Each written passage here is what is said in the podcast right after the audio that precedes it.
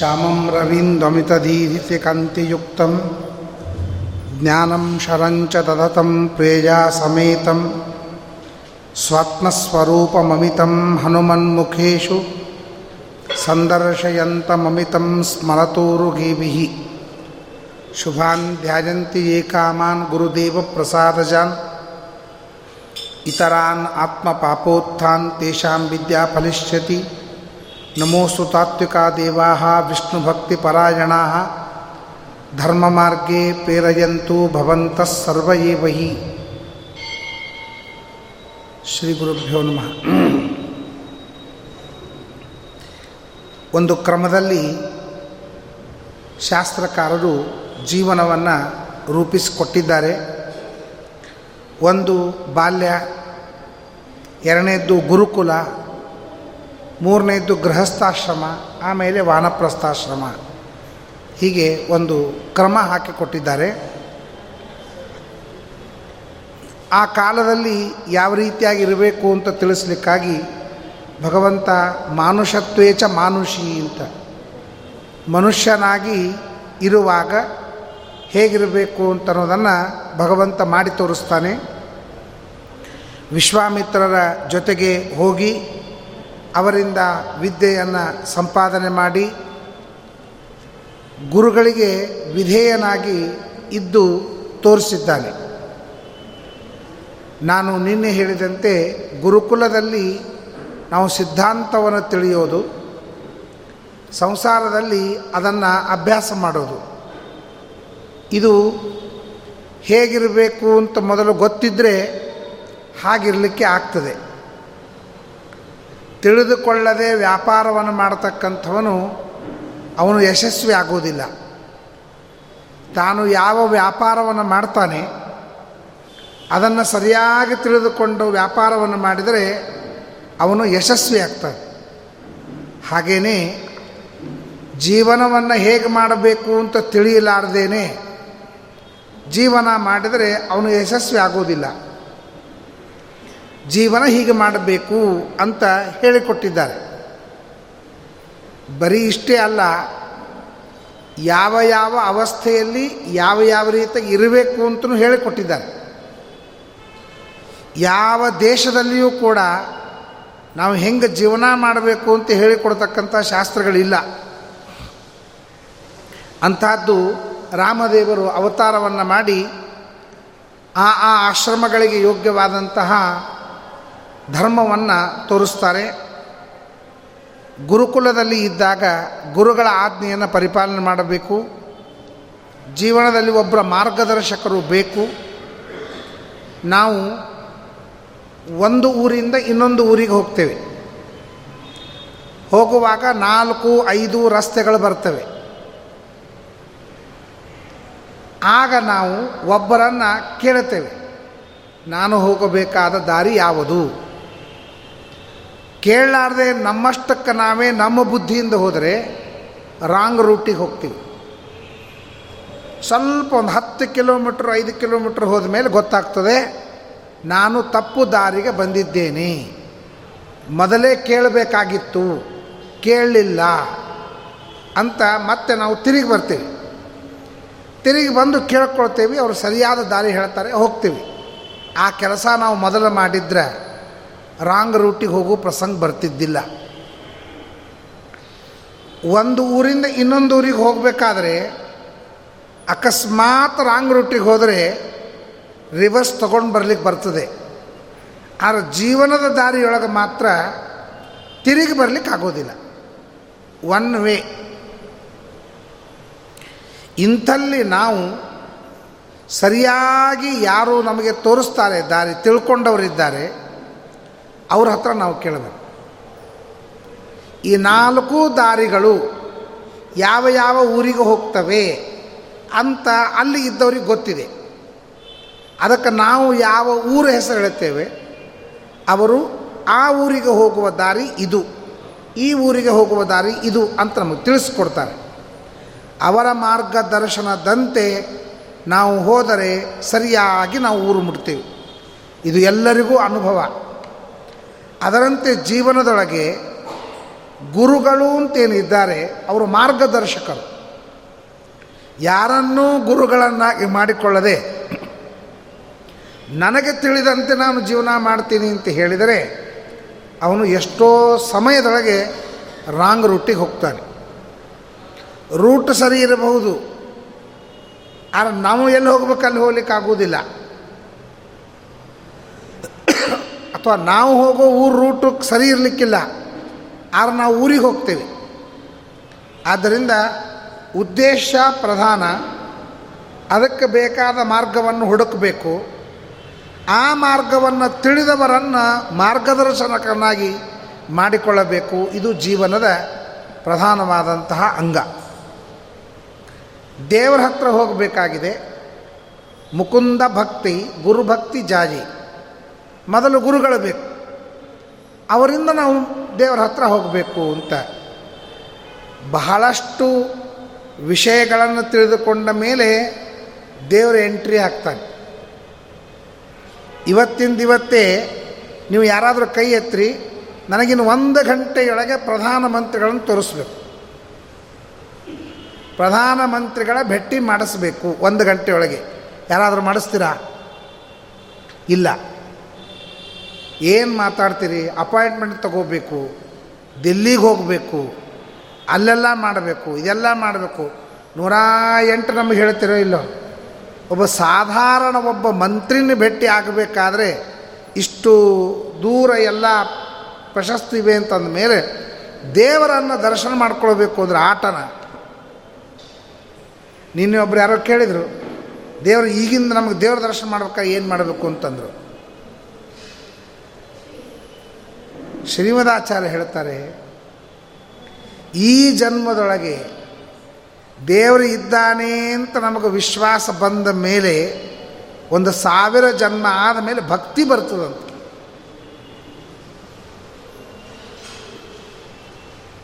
ಆಮೇಲೆ ನಿಜವಾಗಿ ಈಗ ಊರೊಳಗೆ ಆ ರೋಡು, ಈ ರೋಡು, ಆ ಟರ್ನಿಂಗು ಈ ಟರ್ನಿಂಗ್ ಮುಗಿದ ಮೇಲೆ ಬೈಪಾಸ್ ಬರ್ತದೆ. ಬೈಪಾಸ್ ಬಂದ ಅದಕ್ಕೆ ನಿಜವಾದ ರೋಡು ನಮಗೆ ಹೋಗಬೇಕಾದದ್ದು. ಹಾಗೆಯೇ ನಾವಿನ್ನೂ ವ್ರತ, ನಿಯಮ, ಉಪವಾಸ, ಅದು ಇದು ಮಾಡ್ತಾ ಊರೊಳಗೆ ರೋಡ್ದಾಗ ಓಡಾಡ್ತಾ ಇದ್ದೀವಿ. ಯಾವಾಗ ಗಟ್ಟಿ ಮುಟ್ಟಿಯಾಗಿ ಶ್ರವಣ ಮನನಾದಿಗಳನ್ನು ಮಾಡಲಿಕ್ಕೆ ಆಸಕ್ತಿ ಬರ್ತದೋ ಆಗ ನಾವು ಬೈಪಾಸಕ್ಕೆ ಬಂದಂಗೆ. ರಿಂಗ್ ರೋಡಿಗೆ ಬಂದಂಗೆ. ರಿಂಗ್ ರೋಡಲ್ಲ ಏನದು? ನೈಸ್ ರೋಡಿಗೆ ಬಂದಂಗೆ. ತಾತ್ಪರ್ಯ ಏನು ಅಂದರೆ, ಇನ್ನೂ ಇದ್ದೀವಿ. ಮನೆಯ ವ್ಯಾಮೋಹ ಹೋಗಿಲ್ಲ. ದುಡ್ಡಿನ ವ್ಯಾಮೋಹ ಹೋಗಿಲ್ಲ. ರಾಗದ್ವೇಷಗಳು ಹೋಗಿಲ್ಲ. ಸಣ್ಣತನ ಹೋಗಿಲ್ಲ. ತುಚ್ಛ ವಿಷಯಗಳ ಬಗ್ಗೆ ಡೀಪ್ ವಿಚಾರ ಮಾಡೋದು ಹೋಗಿಲ್ಲ. ಇನ್ನೂ ಊರಾಗಿನ ರೋಡನೇ ದಾಟಿಲ್ಲ ಅಂತಂದ ಮೇಲೆ ನಮಗೆ ಒಮ್ಮಲಿಗೆ ದೇವ್ರ ದರ್ಶನ ಮಾಡ್ರಿ ಅಂದರೆ ಹೆಂಗೆ ಮಾಡಿಸ್ಲಿಕ್ಕೆ ಸಾಧ್ಯದ ನಾವು ಇದನ್ನೆಲ್ಲ ಆದರ್ಶ ಅಂತ ತಿಳ್ಕೊಳ್ಬೇಕು ಮೊದ್ಲಿಕ್ಕೆ ನಮಗೆ ನಾವು ಏನು, ನಾವು ಎಲ್ಲಿದ್ದೀವಿ, ಅದನ್ನು ಹೆಂಗಿರಬೇಕು ಅಂತ ತೋರಿಸ್ಕೊಡ್ತಾ ಇದ್ದಾನೆ ರಾಮ. ಅದಕ್ಕೆ ದಾಂಪತ್ಯ ಜೀವನ ಅಂತ ಕರೀತಾರೆ. ದಾಂಪತ್ಯ ಜೀವನ ಅಂದರೆ ಇಬ್ಬರು ಒಂದಾಗಿ ಬಾಳುವುದು ಅಂತ ಅರ್ಥ.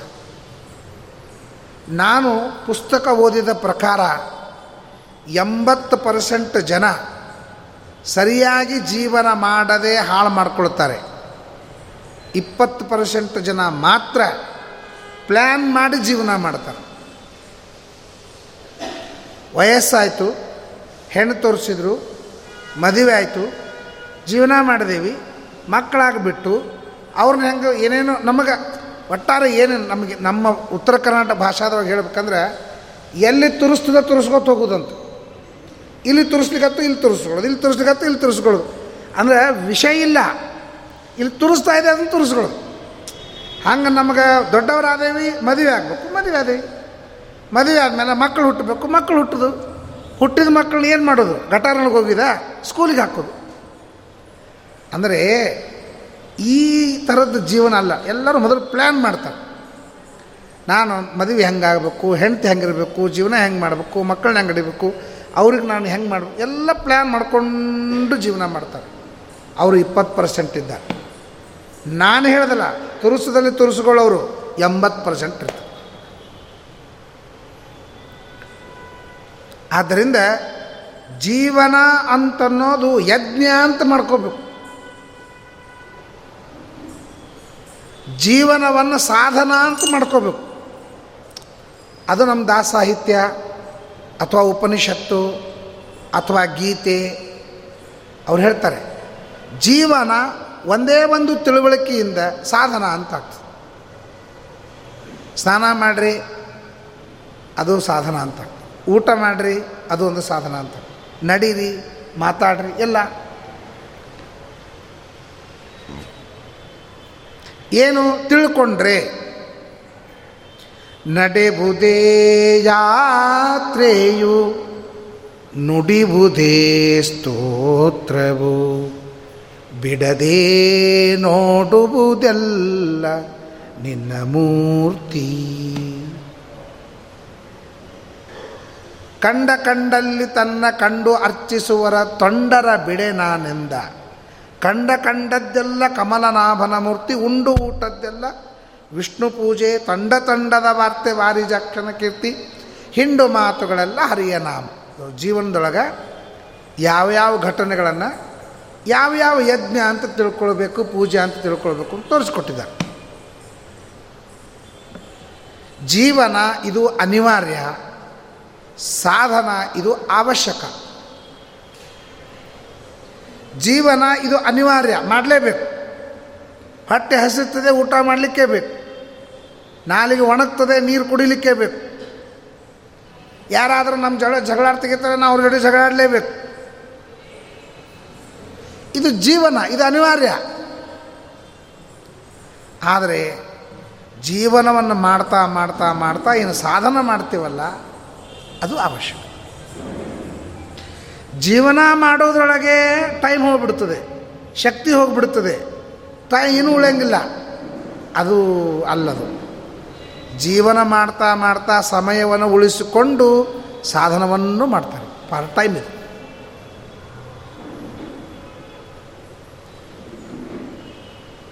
ಅವಶ್ಯಕವಾಗಿ ಎಷ್ಟು ನಮ್ಮ ಮನೆಗೆ ಟೈಮ್ ಹಾಕಬೇಕು, ಅಷ್ಟು ಹಾಕಲೇಬೇಕು, ಅಡುಗೆ ಮಾಡಲೇಬೇಕು, ಪೂಜೆ ಮಾಡಲೇಬೇಕು ಆಫೀಸ್ ಕೆಲಸ ಮಾಡಲೇಬೇಕು ಆಫೀಸಿಗೆ ಹೋಗಬೇಕು ಸ್ಕೂಲಿಗೆ ಹೋಗಬೇಕು.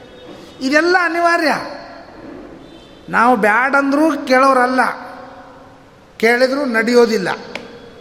ಆದರೆ ನಮ್ಮ ಶಾಸ್ತ್ರ ಏನು ಹೇಳಿದರು? ಸಮಯವನ್ನು ಉಳಿಸಿಕೊಂಡು ಸಾಧನೆ ಮಾಡು. ಅನಿವಾರ್ಯವಾಗಿ ಮಾಡುವ ಜೀವನವನ್ನೇ ಸಾಧನದಲ್ಲಿ ಕನ್ವರ್ಟ್ ಮಾಡುವಂಥದ್ದು. ಯಾವುದು ಬಿಡಲಿಕ್ಕಾಗೋದಿಲ್ಲ ಯಾವ ಜೀವನವನ್ನು ಬಿಡಲಿಕ್ಕಾಗೋದಿಲ್ಲ ಅದನ್ನು ಅನಿವಾರ್ಯವಾಗಿ ಮಾಡು, ಬಟ್ ಅದನ್ನು ಸಾಧನವನ್ನಾಗಿ ಕನ್ವರ್ಟ್ ಮಾಡ್ಕೊಂತ ಉದಾಹರಣೆ ನೋಡ್ರಿ, ಉಂಡು ಊಟದ್ದೆಲ್ಲ ವಿಷ್ಣು ಪೂಜೆ. ಹೌದಾ? ಊಟ ಬಿಡ್ಲಿಕ್ಕೆ ಸಾಧ್ಯ ಇಲ್ಲ? ಯಾವುದು ಬಿಡ್ಲಿಕ್ಕೆ ಸಾಧ್ಯವಿಲ್ಲ, ಅದನ್ನು ಮಾಡಲೇಬೇಕಲ್ಲ. ಹಂಗಾರೆ ಅದನ್ನು ಇನ್ನು ಪ್ರಾಣಾಗ್ನಿ ಹೋತ್ರ ಅಂತ ಯಜ್ಞ ಮಾಡು. ವೈಶ್ವಾನರ ಯಜ್ಞ ಅಂತ ತಿಳಿ. ಜೀವನ ಸಾಧನವಾಗ್ತದೆ. ಅನಿವಾರ್ಯವಾಗಿ ಮಾಡಬೇಕಾದ ಜೀವನವೇ ಸಾಧನವಾಗಬಹುದು. ನಿನಗೆ ರೋಗ ಆಗಿದೆಯಲ್ಲ, ಬೇಡ ಅಂತಲ್ಲಿಗೆ ಬರ್ತದ. ನನ್ನ ಕೈಯಲ್ಲಿ ಏನೂ ಇಲ್ಲಲ್ಲ. ಹಂಗಾರೆ ರೋಗ ಆದರೆ ಏನು ತಿಳ್ಕೋಬೇಕು? ನೆರಳಬೇಡ ರೋಗ ಅನುಭವವೆಲ್ಲ ಉಗ್ರ ತಪವು. ನಾನು ಉಗ್ರವಾಗಿ ತಪಸ್ಸು ಮಾಡಬೇಕಾಗಿತ್ತು. ಚಾತುರ್ಮಾಸ್ಯಾದಿ ವ್ರತಗಳನ್ನು ಮಾಡಬೇಕಾಗಿತ್ತು. ಮಾಡಲಿಕ್ಕಾಗಿಲ್ಲ.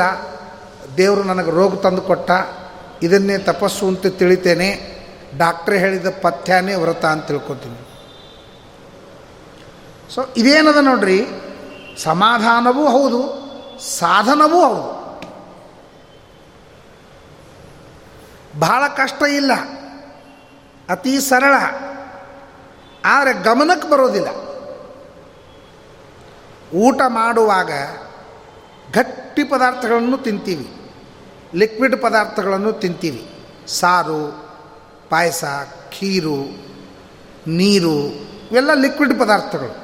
ಅನ್ನ ಪಲ್ಯ ಚಟ್ನಿ, ಕೋಸಂಬರಿ ಇದೆಲ್ಲ ಗಟ್ಟಿ ಪದಾರ್ಥ. ಏನು ಹೇಳಿದ್ರು? ಯದಶ್ನಾತಿ ತದ್ಧಾವಿ ಯತ್ ಪಿಬತಿ ತದಸ್ಯ ಸೋಮಪಾನಂ. ನಾರಾಯಣ ನಾರಾಯಣೋಪನಿಷತ್ತು ಹೇಳ್ತದೆ, ಗಟ್ಟಿಯಾದ ಪದಾರ್ಥವನ್ನು ತಿಂದಾಗ ಆಹುತಿ ಅಂತ ತಿಳಿದುಕೊಳ್ಳು. ಲಿಕ್ವಿಡ್ ಪದಾರ್ಥಗಳನ್ನು ತಿಂದಾಗ ನಾನು ಸೋಮಪಾನವನ್ನು ಮಾಡ್ತಾ ಇದ್ದೇನೆ, ಸೋಮಯಾಗ ಮಾಡ್ತಾ ಇದ್ದೇನೆ ಅಂತ ತಿಳಿ. ನೋಡ್ರಿ, ಸೋಮರಸ ತಂದಿಲ್ಲ. ಸೋಮರಸ ಹಿಂಡಿಲ್ಲ. ನಮ್ಮ ಇದ್ದ ಲಿಕ್ವಿಡ್ಡನ್ನೇ ಸೋಮರಸ ಅಂತ ತಿಳಿ. ಒಂದು ತಿಳುವಳಿಕೆಯ ಮೇಲೆ ಜೀವನ ಜೀವನಾಗಿ ಉಳಿತದೆ, ಜೀವನ ಸಾಧನ ಕನ್ವರ್ಟ್ ಆಗ್ತದೆ. ತಿಳ್ಕೊಂಡ್ರೆ ಮಾಡಿದ ಜೀವನ ಸಾಧನ ಆಗ್ತದೆ. ತಿಳ್ಕೊಳ್ಳಿಲ್ಲ, ಅದು ಜೀವನವಾಗ್ತದೆ. ತಿಳ್ಕೊಂಡ್ರೆ ಮಾಡಿದ ಭೋಗ ಯೋಗ ಆಗ್ತದೆ. ತಿಳ್ಕೊಳ್ಳದೆ ಇದ್ದರೆ ಭೋಗ, ಭೋಗಾಗೆ ಉಳಿತದೆ. ಇದು ನಮ್ಮ ಗೃಹಸ್ಥಾಶ್ರಮದಲ್ಲಿ ಮಾಡಬೇಕಾದಂತಹ ಅನಿವಾರ್ಯ ಕೆಲಸಗಳನ್ನು ಕೂಡ ನಾವು ಸಾಧನಕ್ಕೆ ಕನ್ವರ್ಟ್ ಮಾಡಬಹುದು ಅಂತ ಅನ್ನೋದನ್ನು ಹೇಳಿಕೊಟ್ಟಿದ್ದಾರೆ. ಅದು ನಮಗೆ ಗುರುಕುಲದಲ್ಲಿ ಸಿಗುತ್ತೆ. ನಾವು ತಸ್ಮಾತ್ ಗುರುಂ ಪ್ರಪದ್ಯೇತ, ತತ್ರ ಭಾಗವತಾನ್ ಧರ್ಮಾನ್. ಶಿಕ್ಷೇತ ಪ್ರಯತಾತ್ಮನಃ. ನಮ್, ನಮಗೆ ನಾವು ಮಾಡುವ ಜೀವನದಲ್ಲಿ ಸಾಧನಗಳನ್ನು ಅಡ್ಜಸ್ಟ್ ಮಾಡಿಕೊಳ್ಳಲಿಕ್ಕೆ ಅನುಕೂಲವಾಗುವಂತಹ ಉಪಾಯಗಳನ್ನು ಗುರುಗಳಿಂದ ತಿಳ್ಕೊಳ್ಳೋದು. ಇವತ್ತು ನಾನು ನಿಮಗೆ ಮನೆ ಬಿಟ್ಟು ಹೋಗಿ ಅರಣ್ಯದಲ್ಲಿ ಇರ್ರಿ, ಗಡ್ಡ ಗಿಡ್ಡ ಬಿಡ್ರಿ ಗೆಡ್ಡೆ ಗೆಣಸು ತಿನ್ನಿರಿ ಒಬ್ಬರಾದರೂ ಮಾತು ಕೇಳ್ತಾರ? ಸುಸೂತ್ರ ಒಂದು ತಾಸು ಪ್ರವಚನ ಕೇಳಲಿಕ್ಕೆ ಬರ್ರಿ ಅಂದರೆ ಕೇಳೋ ಮಂದಿ ಇಲ್ಲ. ಇನ್ನು ಮನೆ ಬಿಟ್ಟು ಪೂರ್ಣ ಒನಕ್ಕೆ ಇರ್ರಿ ಅಂದರೆ ಯಾರಾದರೂ ಕೇಳ್ತಾರೇನೋ?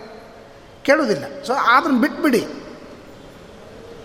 ಆ ವಿಷಯ ನಾವು ಬಿಟ್ಟೇ ಬಿಟ್ಟಿವಿ. ಒನಕ್ಕೆ ಹೋಗ್ರಿ ಅಂತ ಯಾರಿಗೂ ಹೇಳಿಲ್ಲ ಮಠಕ್ಕೆ ಹೋಗ್ರಿ ಅಂತ ಹೇಳ್ತೀವಿ.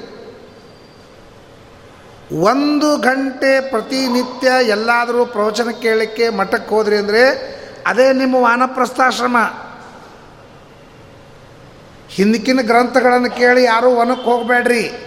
ಅಲ್ಲಿ ಗುರುಗಳು ಸಿಗಂಗಿಲ್ಲ, ವೀರಪ್ಪನ ಸಿಗ್ತಾನೆ. ಅರಣ್ಯದೊಳಗೆ ಕಳ್ಳರು ಸಿಗ್ತಾರೆ. ಗುರುಗಳು ಸಿಗೋದಿಲ್ಲ. ಎಲ್ಲಿ ನಮಗೆ ಗುರುಗಳು ಸಿಗುತ್ತಾರೆ, ಅದೇ ವಾನಪ್ರಸ್ಥಾಶ್ರಮ. ವನ ಅಂದರೆ ಅರಣ್ಯ ಅಂತ ಒಂದೇ ಅರ್ಥ ಅಲ್ಲ ವನ ಅಂದರೆ ಸಮೂಹ. ಸಜ್ಜನರ ಸಮೂಹದಲ್ಲಿ ಹೋಗು. ವನಂಗತು ಮಾಶ್ರಗೀತ ವನ ಅಂದರೆ ಸಜ್ಜನರ ಸಮೂಹ. ವನ ಅಂದರೆ ನೀರು. ಗಂಗಾದಿ ತೀರ್ಥಗಳು ಎಲ್ಲಿಯವನೋ ಅಲ್ಲಿ ಹೋಗು. ಇದು ವಾನಪ್ರಸ್ಥಾಶ್ರಮ. ಹೀಗೆ ಜೀವನದೊಳಗೆ ಜೀವನವನ್ನು ಮಾಡ್ತಾ ಮಾಡ್ತಾ ಮಾಡ್ತಾ ಸಾಧನವನ್ನು ಮಾಡಬೇಕು. ಇದು ಪ್ರಾಕ್ಟಿಕಲ್ ವಿಷಯ. ಇವತ್ತು ನಮಗೆ ಮಾಡ್ಲಿಕ್ಕೆ ಏನು ಅಂದರೆ ಮಾಡ್ಲಿಕ್ಕೆ ಆಗ್ತದೆ ಅಂತ ಅನ್ನೋ ವಿಷಯಗಳು ಇವು. ಮೂರು ಗಂಟೆಗಳ ಕಾಲ ಪೂಜೆ ಮಾಡು, ಸಾಯಂಕಾಲ ಒಂದು ಎರಡು ಗಂಟೆಗಳ ಪೂಜೆ ಮಾಡು ಅಂದರೆ ಯಾರು ಕೇಳೋದಿಲ್ಲ. ಆದರೆ ನಮಗೆ ಎಷ್ಟು ಅನಿವಾರ್ಯವಾಗಿದೆ, ಆ ಅನಿವಾರ್ಯ ಜೀವನವನ್ನೇ ಸಾಧನವನ್ನಾಗಿ ಮಾಡ್ಕೊಳ್ಳಿಕ್ಕೆ ಉಪಾಯ ಏನು ಅದು ಅತ್ಯಂತ ಸರಳ. ಇದನ್ನು ಅಭ್ಯಾಸ ಮಾಡ್ತಾ ಹೋದರೂ ಕೂಡ ನಮ್ಮ ಜೀವನ ಸಾರ್ಥಕವಾಗ್ತದೆ. ಮೂರು ದಿವಸ ಜ್ವರ ಬರ್ತವೆ, ನೆರಳುತ್ತೇವೆ, ತಲೆನೋವು, ಎಲ್ಲ. ಆಗ ನಾವು ಒಂದೇ ಒಂದು ತಿಳ್ಕೊಳ್ಳೋದೇನು ಅಂದರೆ ಇದು ತಪಸ್ಸು.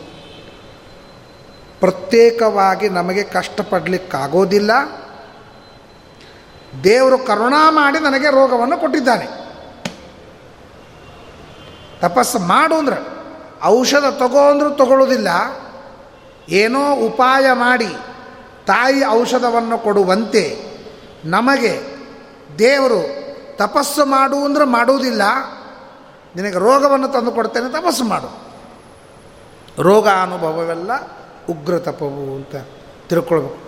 ರೋಗ ಬಂದದ್ದಕ್ಕೆ ದುಃಖ ಪಡೋಕ್ಕಿಂತಲೂ, ರೋಗ ಪಡೋಕ್ಕಿಂತ ತ್ರಾಸು ಮಾಡ್ಕೊಂಡು ಇನ್ನೊಂದು ರೋಗ ತರ್ಕೊಳ್ಳೋಕ್ಕಿಂತಲೂ ಬಂದ ರೋಗವನ್ನೇ ಸಮಾಧಾನದಿಂದ ತಪಸ್ಸು ಅಂತ ತಿಳಿಯೋದು ಸಾಧನವಾಗ್ತದೆ ಸಮಾಧಾನವೂ ಇರುತ್ತದೆ ಅದಕ್ಕಾಗಿ ಗೃಹಸ್ಥಾಶ್ರಮದೊಳಗೆ ನಾನಾ ತರಹದ ಜೀವನದ ಜೊತೆಗೆ ಸಾಧನಗಳು ಕೂಡ ಇವೆ. ಆದ್ದರಿಂದ ವಿಚಾರ ಮಾಡಬೇಕು ಅಂತಲಿಕ್ಕೆ ಒಂದು ವಿಶಿಷ್ಟವಾದದ್ದು. ನಾವು ಅಂದ್ಕೊಳ್ತೀವಿ ನಮಗೇನು ಬಂದದೋ ಅದು ನಮ್ಮ ಹತ್ರ ಇರಲಿ. ನಮ್ಮನ್ನು ಬಿಟ್ಟು ಹೋಗೋದು ಬೇಡ. ನಮ್ಮ ಹತ್ರ ಯಾವುದು ಬಂದಿಲ್ಲ, ಅದು ಆದಷ್ಟು ಬೇಗ ಬರಲಿ ಅಂತ ನಾವು ವಿಚಾರ ಮಾಡ್ತೀವಿ. ಒಂದು ಲಕ್ಷ ರೂಪಾಯಿ ಬಂತು, ಬರಲಿ, ಬಟ್ ನನ್ನ ಬಿಟ್ಟು ಹೋಗೋದು ಬೇಡ ಅದು. ಇನ್ನೊಂದು ಲಕ್ಷ ರೂಪಾಯಿ ಬರಬೇಕಾಗಿದೆ, ಆದಷ್ಟು ಬೇಗ ಬರಲಿ ಅಂತ ನಾವು ವಿಚಾರ ಮಾಡ್ತೀವಿ. ಆ ವಿಚಾರಕ್ಕೆ ಸರಿ ಹೊಂದದೇ ಇದ್ದರೆ ದುಃಖ ಪಡ್ತೀವಿ. ನಾವು ಅಂದ್ಕೊಂಡಂಗೆ ಆಗದೇ ಇದ್ದರೆ ದುಃಖ ಪಡ್ತೀವಿ. ಸಿಟ್ಟು ಮಾಡ್ತೀವಿ ಮೂಡ್ ಆಫ್ ಆಗ್ತದೆ, ಏನೇನು ಆಗಬಾರ್ದು ಎಲ್ಲ ಅನರ್ಥಗಳಾಗ್ತವೆ. ಯಾಕೆಂದರೆ ಸರಿಯಾಗಿ ನಾವು ತಿಳ್ಕೊಂಡಿಲ್ಲ. ಯಾವುದು ಬರ್ತದೆ ಅದು ಹೋಗ್ತದೆ. ರಾಮ ಹೇಳಿದ್ದೇನು ಸಂಯೋಗಾ ವಿಪ್ರಯೋಗ ಅಂತಹ ವಿಭೀಷಣನಿಗೆ ಹೇಳ್ತಾನೆ ಸಂಯೋಗಾ ವಿಪ್ರಯೋಗ ಅಂತಹ ಮರಣ ಅಂತಾನೆ ವೈರಾಣಿ. ಯಾವುದೇ ವಸ್ತು ನಮಗೆ ಬಂದಿದೆ ಅಂದರೆ ಇವತ್ತಿಲ್ಲ, ನಾಳೆ ಅದು ನಮ್ಮನ್ನು ಬಿಟ್ಟು ಹೋಗ್ತದೆ ಅಂತ. ಯಾರೋ ಊರಿಂದ ಬಂದರು ಸಂತೋಷಪಟ್ರಿ ಎಲ್ಲ ಆಯಿತು, ಸಾಯು ತನಕ ನಿಮ್ಮ ಜೊತೆಗೆ ಇರ್ತಾರೆ ಅವರು? ಅವ್ರು ರಿಟರ್ನ್ ರಿಸರ್ವೇಷನ್ ತೆಗೆಸ್ಕೊಂಡೇ ಬಂದಿರ್ತಾರೆ. ಅದನ್ನು ಸಂಯೋಗ ವಿಪ್ರಯೋಗ ಅಂತ ಬಂದರೆ ಸಂತೋಷ ಪಡ್ರಿ. ಹೋದರೆ ಸಮಾಧಾನ ಪಡ್ರಿ. ಯಾರಿಗೆ ಗೊತ್ತಿರ್ತದೆ, ಒಬ್ಬ ರಾಜ ಇದ್ದ, ಅವನ ಮನೆಗೆ ಬಂದ. ರಾಜನ ಮೊಮ್ಮಗಳು, ಅವನಿಗೆ ಚೂಟ್ತಾಳೆ ಮೈಗೆ. ಚೂಟಿದ ಹಾ ಅಂತಂತಾನೆ. ರಾಣಿ ಕೇಳ್ತಾಳೆ, ಖಡ್ಗದಿಂದ ಹೊಡೆದ್ರು, ಗದಾದಿಂದ ಹೊಡೆದ್ರು, ಹಿಂದೆ ಬಾಲಿಯಿಂದ ಚುಚ್ಚಿದ್ರು ಏನು ಕೈ ಕುಯ್ ಅನ್ನದಿರ್ತಕ್ಕಂಥ ನೀನು ಒಂದು ಸಣ್ಣ ಮಗು ಇಷ್ಟು ಚೂಟಿದ್ರೆ ಹಾ ಅಂದಲ್ಲ ಅಂತ. ಅದಕ್ಕೆ ರಾಜ ಹೇಳ್ದ, ನಾನು ರಣರಂಗಕ್ಕೆ ಹೋದಾಗ ನಾನು ತಿಳ್ಕೊಂಡಿರ್ತೀನಿ, ನನ್ನ ಖಡ್ಗದಿಂದ ಹೊಡಿತಾರೆ, ಗದೆಯಿಂದ ಹೊಡಿತಾರೆ ಅಂತ ನನಗೆ ಗೊತ್ತಿರ್ತದೆ. ತಿಳ್ಕೊಂಡಾಗ ನೋವು ಜಾಸ್ತಿ ಆಗಂಗಿಲ್ಲ ತಿಳ್ಕೊಳ್ಳೋದೇ ಇದ್ದಾಗ ಏನಾಗ್ತದೆ? ನೋವು ಜಾಸ್ತಿ ಆಗ್ತದೆ. ಮನೆಗೆ ಬಂದ ಮೇಲೆ ನನಗೇನೂ ಆಗುವುದಿಲ್ಲ ಅಂತ ನಾನು ತಿಳ್ಕೊಂಡಿರ್ತೇನೆ. ಆಗ ಚೂಟಿದ್ರೆ ನನಗೆ ದುಃಖ ಹಂಗೆ ನಾವು ಜೀವನದೊಳಗೆ ಸಣ್ಣ ಪುಟ್ಟ ದುಃಖಗಳಿಗೆ ಯಾಕೆ ನಾವು ಗಾಬರಿ ಆಗ್ತೀವಿ, ತಲ್ಲಣಿಸ್ತೀವಿ ಅಂತಂದರೆ ನಮಗೇನೂ ದುಃಖ ಆಗುವುದಿಲ್ಲ ಅಂತ ತಿಳ್ಕೊಂಡಿರ್ತೀವಿ. ಏನೂ ದುಃಖ ಆಗುವುದಿಲ್ಲ ಅಂತ ಎಲ್ಲಿವರೆಗೆ ತಿಳ್ಕೊಳ್ತೀವಿ, ಆಗ ಸಣ್ಣ ಪುಟ್ಟ ದುಃಖಗಳು ನಮಗೆ ಪೀಡೆ ಕೊಡ್ತವೆ.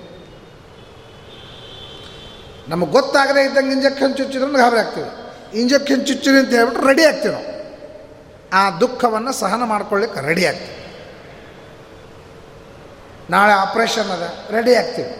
ಹೇಳಲಾರ್ದೆ ಕೇಳಲಾರ್ದೆ ಒಮ್ಮಲಿಗೆ ಆಯಿತು ಅಂದರೆ ಅದನ್ನು ತಡ್ಕೊಳ್ಳಿಕ್ಕಾಗೋದಿಲ್ಲ ಅದಕ್ಕೆ ಜೀವನದೊಳಗೆ ನಮಗೆ ಸುಖ ಬರ್ತವೆ ದುಃಖ ಬರ್ತದೆ, ಕಷ್ಟ ಬರ್ತದೆ. ಅನಿರೀಕ್ಷಿತವಾದಂತಹ ಅಪಘಾತಗಳು ಅಂತ ಕರೀತಾರೆ ಜೀವನಕ್ಕೆ. ದುರ್ಬಲನಾಗಿರತಕ್ಕಂಥವನು ನಿರಾಶಾಗ್ತಾನೆ ದುಃಖ ಪಡ್ತಾನೆ ಧೈರ್ಯವಂತ ನುಗ್ಗುತ್ತಾನೆ, ಎಲ್ಲೋ ಹಾಳು ಹಾಕೋಗ್ತಾನೆ ಬುದ್ಧಿವಂತ ಮಾತ್ರ ಅದನ್ನು ಎದುರಿಸ್ತಾನೆ. ಅಪಘಾತಗಳನ್ನು ಎದುರಿಸಬೇಕೇ ಹೊರತು ಮುನ್ನುಗ್ಗಬಾರ್ದು. ಎದುರಿಗೊಂದು ಕಾರ್ ಬರ್ತಾ ಇದೆ. ನಮಗೆ ಆಕ್ಸಿಡೆಂಟ್ ಆಗ್ತದೆ ಅಂತ ಗೊತ್ತಾಗ್ತಾ ಇದೆ. ಆಗ ಏನಾದ್ರಾಯ್ತು ಅಂತ ಒಬ್ಬ ಧೈರ್ಯವಂತ ಏನು ಮಾಡ್ತಾನೆ? ಹೊಡೆದು ಬಿಡ್ತಾನೆ ಅದು ರೈಟ್ ಅಲ್ಲ. ದುಃಖ ಪಡವನು ಹಿಂಗೆ ಹಿಂಗೆ ಸ್ಟೇರಿಂಗ್ ಮಾಡಿಕೊಂಡು ತಾನೇ ಹೇಳೋದು ಕೆಳಗೆ ಬಿದ್ದು ಬಿಡ್ತಾನೆ ಅದು ರೈಟ್ ಅಲ್ಲ. ಬುದ್ಧಿವಂತನಾದವನು ಅದನ್ನು ಆ ಅಪಘಾತವನ್ನು ಹೆಂಗೆ ತಪ್ಪಿಸಬೇಕು ಅಂತನ್ನೋದನ್ನು ಧೈರ್ಯದಿಂದ ತಪ್ಪಿಸ್ತಾನೆ. ಹಂಗೆ ನಮ್ಮ ಜೀವನದೊಳಗೆ ಅಪಘಾತಗಳು ಯಾವ ಕಾಲಕ್ಕೆ ಯಾವ ರೀತಿಯಾಗಿ ಯಾರಿಂದ ಆಗ್ತದೆ ಅಂತ ಗೊತ್ತಾಗೋದಿಲ್ಲ. ನಾವು ಬುದ್ಧಿವಂತಿಕೆಯಿಂದ ಅದನ್ನು ಎದುರಿಸಬೇಕು. ಈತ ಕೆಮ್ಮನು ಇನಿತು. ದೂತರನು ಮಾಡಿ ಧರಾತಳದನು ನುನುದಿನ ಮಾಯಾಪತೆ. ಜಗನ್ನಾಥದಾಸ್ ಹೇಳ್ತಾರೆ ಈತಕ್ಕೆಮ್ಮನು ಇನಿತು. ದೂತರನು ಮಾಡಿ ಧರಾತಳ ಧರಾತಳದಳು ಅನುದಿನವಿ ಮಾಯಾಪತೆ. ಭೀತಿಗೊಂಬುವನಲ್ಲ ಭಯ ನಿವಾರಣನೆ. ಭೀತಿಗೊಂಬುವನಲ್ಲ ಭಯ ನಿವಾರಣನೆ. ಜಗನ್ನಾಥ ವಿಠಲ ಜಯಪ್ರದನೆ ಜಗದೀಶ ನಿನ್ನ ಚಿತ್ತದನುಸಾರ. ಮಾಡೋ ದೇವಾ ಮಾಡು ದೇವಾ ಭಗವಂತನ ಕೇಳ್ಕೊಳ್ತಾರೆ ನಂದಂತೂ ನಡೆಯಂಗಿಲ್ಲ ನಿನ್ನ ಮನಸ್ಸಿಗೆ ಬರ್ತದೆ ಮಾಡು. ಪಾತ್ರ ನೆಂದೆ ನೀಸೋ, ಪಾಪಾತ್ಮಯ ನೀಸೋ. ಇವ ಶ್ರೋತ್ರಿಯಂದೆನಿಸೋ ಬಲು ಶುಂಠನೆನಿಸೋ ಪುತ್ರ ಮಿತ್ರಾದ್ಯರಿಂ ಬಯಸಿ ಪೂಜೆಯ ಮಾಡಿ. ಭಗವಂತನ ಕೇಳ್ಕೊಳ್ತಾರೆ, ನಾನು ಏನು ಮಾಡಬೇಕು ಅಂತ ಮಾಡಿದ್ದೆ? ಮಾಡಿಬಿಡು, ಹೋಗಲಿ, ರೆಡಿ. ನಾ ದಡ್ಡ ಆಗಬಾರ್ದು ಅಂತ ನಾನು ಅನ್ಕೋತೀನಿ. ನೀ ದಡ್ಡ ಮಾಡಬೇಕು ಅಂತ ಹೊಂಟಿದ್ದಿ, ಹೋಗಲಿ, ಮಾಡಿಬಿಡಪ್ಪ. ಸೋಲ್ಬೇಕು. ನಾನು ಪಾತ್ರ ಹೌದೋ ಇಲ್ಲೋ ನಾನು ಪಾತ್ರನಾಗಬೇಕು ಅಂತ ಅನ್ಕೊಂಡಿನಿ ನಿನಗೆ ಮನಸ್ಸಿಲ್ಲ, ಬಿಟ್ಕೋ. ಅಂತ ಕೇಳ್ತಾರೆ. ಕೊನೆಗೇನಂತಾರ ಗೊತ್ತದೇನು ನೀನು ಏನೇ ನನಗೆ ಆಪತ್ತು ತಂದು ಕೊಡು, ನಾ ಅಂಜಂಗಿಲ್ಲ. ಯಾಕೆ ಗೊತ್ತದೇನು ನಿನಗೆ ಭಯ ನಿವಾರಣ ಅಂತಂತಾರೆ. ಭಯಕ್ಕೆ ಭಯನಾಶನ ಅಂತಂತಾರೆ. ನನ್ನ ಭಯವನ್ನು ಪರಿಹಾರ ಮಾಡಲಿಕ್ಕೆ ನೀನು ಗಟ್ಟಿ ಇರು ಮುಂದಾಗ. ನಾನ್ಯಾಕೆ ಅಂಜಲಿ ಅಂತ ಕೇಳ್ತಾರೆ. ಭೀತಿಗೊಂಬುವನಲ್ಲ ಭಯ ನಿವಾರಣ ನೀನು. ಜಗನ್ನಾಥ ವಿಠಲ ಜಯಪ್ರದನೆ ಜಗದೀಶ, ನಿನ್ನ ಚಿತ್ತದನುಸಾರ ಮಾಡು ದೇವ. ಎನ್ನ ಸಾಕುವ ದೊರೆಯೇ ಮಾನ್ಯ ಮಾರಮಣನೇ ನಿನ್ನ ಚಿತ್ತದನುಸಾರ ಮಾಡೋ ದೇವಾ ಮಾಡೋ ದೇವಾ. ಪರಮಾತ್ಮ ಹೇಳ್ತಾರೆ ಗುಣಕಾಲ ಕರ್ಮ, ನನ್ನ ಕರ್ಮ, ನನ್ನ ಪುಣ್ಯ ಎಲ್ಲ ಅನುಭವಿಸಿ ನನಗೆ ಏನು ಕೊಡ್ತಿ ಕೊಡಪ್ಪ. ದವಾಖಾನೆಯೊಳಗೆ ನಮ್ಮವ್ರನ್ನ ಹಾಕಿರ್ತೀವಿ. ಡಾಕ್ಟ್ರ್ ಬಂದು ಹೇಳ್ತಾರೆ, ನೋಡಪ್ಪ ಹಿಂಗಾಗ್ತದೆ, ಮಾಡಲೇಬೇಡ. ಇವನಿಗೆ ಆಪ್ರೇಷನ್ ಮಾಡದೇ ಇದ್ರೆ ಸಾಯ್ತಾರೆ. ಮಾಡಲೇಬೇಡ ಕೇಳ್ತಾರವರು ನಾವೇನಂತೀವಿ? ಏನು ಬೇಕಾದ್ರೆ ಮಾಡ್ಕೊಡ್ರಿ ಅಂತಂತೀವ? ಆಯ್ತಪ್ಪ, ಆಪ್ರೇಷನ್ ಮಾಡಿರಿ. ಅದು ಅನಿವಾರ್ಯ ಅಂತಂದಮೇಲೆ, ಹಂಗೆ ದೇವರು, ಡಾಕ್ಟರು ಇಬ್ಬರು ಒಂದೇ ಅಂತ. ಯಾಕೆ? ಯಾರ ಕೈಯಲ್ಲಿ ಜನ್ಮ ಮರಣವಿದೆ? ಅವರು ದೇವರು. ಡಾಕ್ಟರ್ ಕೈಯಲ್ಲಿ ಜನ್ಮ ಮರಣವಿದೆ. ಯಾಕೆ? ನಿಮಗೆ ಯಾವಾಗ ಜನ್ಮ ಬೇಕು ಹೇಳ್ರಿ, ಆವಾಗ ಜನ್ಮ ಮಾಡ್ತಾರೆ. ಸಿಜರಿನ್ ಅಂದ್ರೆ ಏನು ಮತ್ತೆ? ನೀವು ಯಾವಾಗ ಡೇಟ್ ಕೊಡ್ತೀರಿ, ಯಾವಾಗ ಟೈಮು ಕೊಡ್ತೀರಿ ಆವಾಗ ನಿಮ್ಮ ಜನ್ಮ ಮಾಡ್ತಾರ ಇಲ್ಲ? ಮತ್ತು ದೇವರು ತಮಗೆ ಯಾವಾಗ ಜನ್ಮ ಬೇಕು ಅವಾಗ ಮಾಡ್ತಾ ಅವನೇ ದೇವರು. ಮತ್ತು ಡಾಕ್ಟ್ರು ಅಷ್ಟೇ ಇದ್ದಾರೆ, ನಿಮ್ಗೆ ಯಾವ ಡೇಟ್ ಕೊಡ್ತೀರಿ ಅವಾಗ ಕೊಡ್ತಾರೆ. ಮರಣನೂ ಅಷ್ಟೇ. ನಿಮ್ಮನ್ನು ಒಯ್ದು ಐ ಸಿ ಒಳಗೆ ಇಟ್ಟು ಬಿಟ್ಟಿರ್ತಾರೆ ಅದಕ್ಕೇನಂತಾರ ಹಾಕಿರ್ತಾರೆ ಆಕ್ಸಿಜನ್ ಹಾಕಿರ್ತಾರೆ. ಯಾವಾಗ ಹೇಳ್ರಿ ಅವಾಗ ನಾವು ತೆಗಿತೀವಿ ಅಂತ. ಅವ್ರು ತೆಗೆದ್ರು ಅವ್ನು ಸತ್ತ. ಅಲ್ಲಿ ತನಕ ಅವ್ನು ಬದುಕಿರ್ತಾನೆ. ನೋಡ್ರಿ ಡಾಕ್ಟ್ರ್ ಕೈಯ ಜನ್ಮದ ಡಾಕ್ಟ್ರ್ ಕ ಮರಣದಂದ್ರೆ ನಮ್ಮ ಡಾಕ್ಟ್ರು ದೇವ್ರೇ. ಇದನ್ನು ನೋಡ್ಕೊಂಡೇ ದಾಸ ಅಂದ್ಬಿಟ್ಟು ವೈದ್ಯ ಬಂದ ನೋಡೆ ವೈಕುಂಠ. ಅಂದರೆ ನಾವು ಹೆಲ್ಪ್ಲೆಸ್ ಆದಾಗ ನೀವು ಏನು ಮಾಡ್ತೀರಪ್ಪ ಮಾಡಿರಿ. ನಾವು ಡಾಕ್ಟ್ರಿಗೆ ಹೇಳ್ತೀವಿ ಕೂಸು ಅಡ್ಡ ಬಂದುಬಿಟ್ಟದೆ ಸಿಜರಿನ್ ಮಾಡಬೇಕು ಅನಿವಾರ್ಯ ಅಂತ ನಾನು ನೀವೇನಂತೀರಿ? ಆಯ್ತು ಮಾಡಿರಿ. ನನ್ನ ಕೈಯೊಳಗೆ ಏನದ? ಅದನ್ನು ಸೀದಾ ಮಾಡ್ಲಿಕ್ಕೆ ಬರ್ತದೆ ನನಗೆ? ಇಲ್ಲ. ನೋಡಿರಿ, ಪ್ರತ್ಯಕ್ಷವಾಗಿ ನಾವು ಇಲ್ಲಿ ಪರತಂತ್ರರಾಗಿದ್ದೇವೆ, ಅವನ ಮೇಲೆ ಒಪ್ಪಿಸ್ತಾ ಇದ್ದೇವೆ. ನಿನಗೇನು ಮನಸ್ಸಿಗೆ ಬಂದದ್ದು ಮಾಡಪ್ಪ ಅಂತಂತೀವಿ.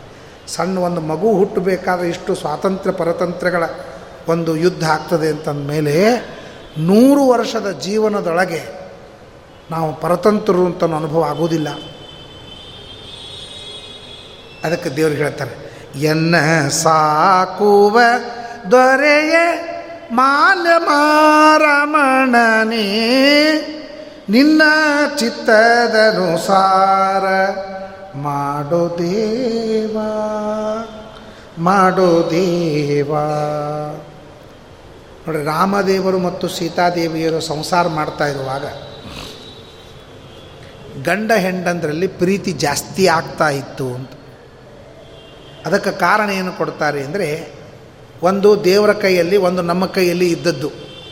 ಗಂಡ ಹೆಂಡಂದರಲ್ಲಿ ಪ್ರೀತಿ ಹೆಚ್ಚಾಗಲಿಕ್ಕೆ ಒಂದು ದೇವರೇ ಕೊಡಬೇಕು, ಒಂದು ನಾವು ಗಳಿಸ್ಬೇಕು.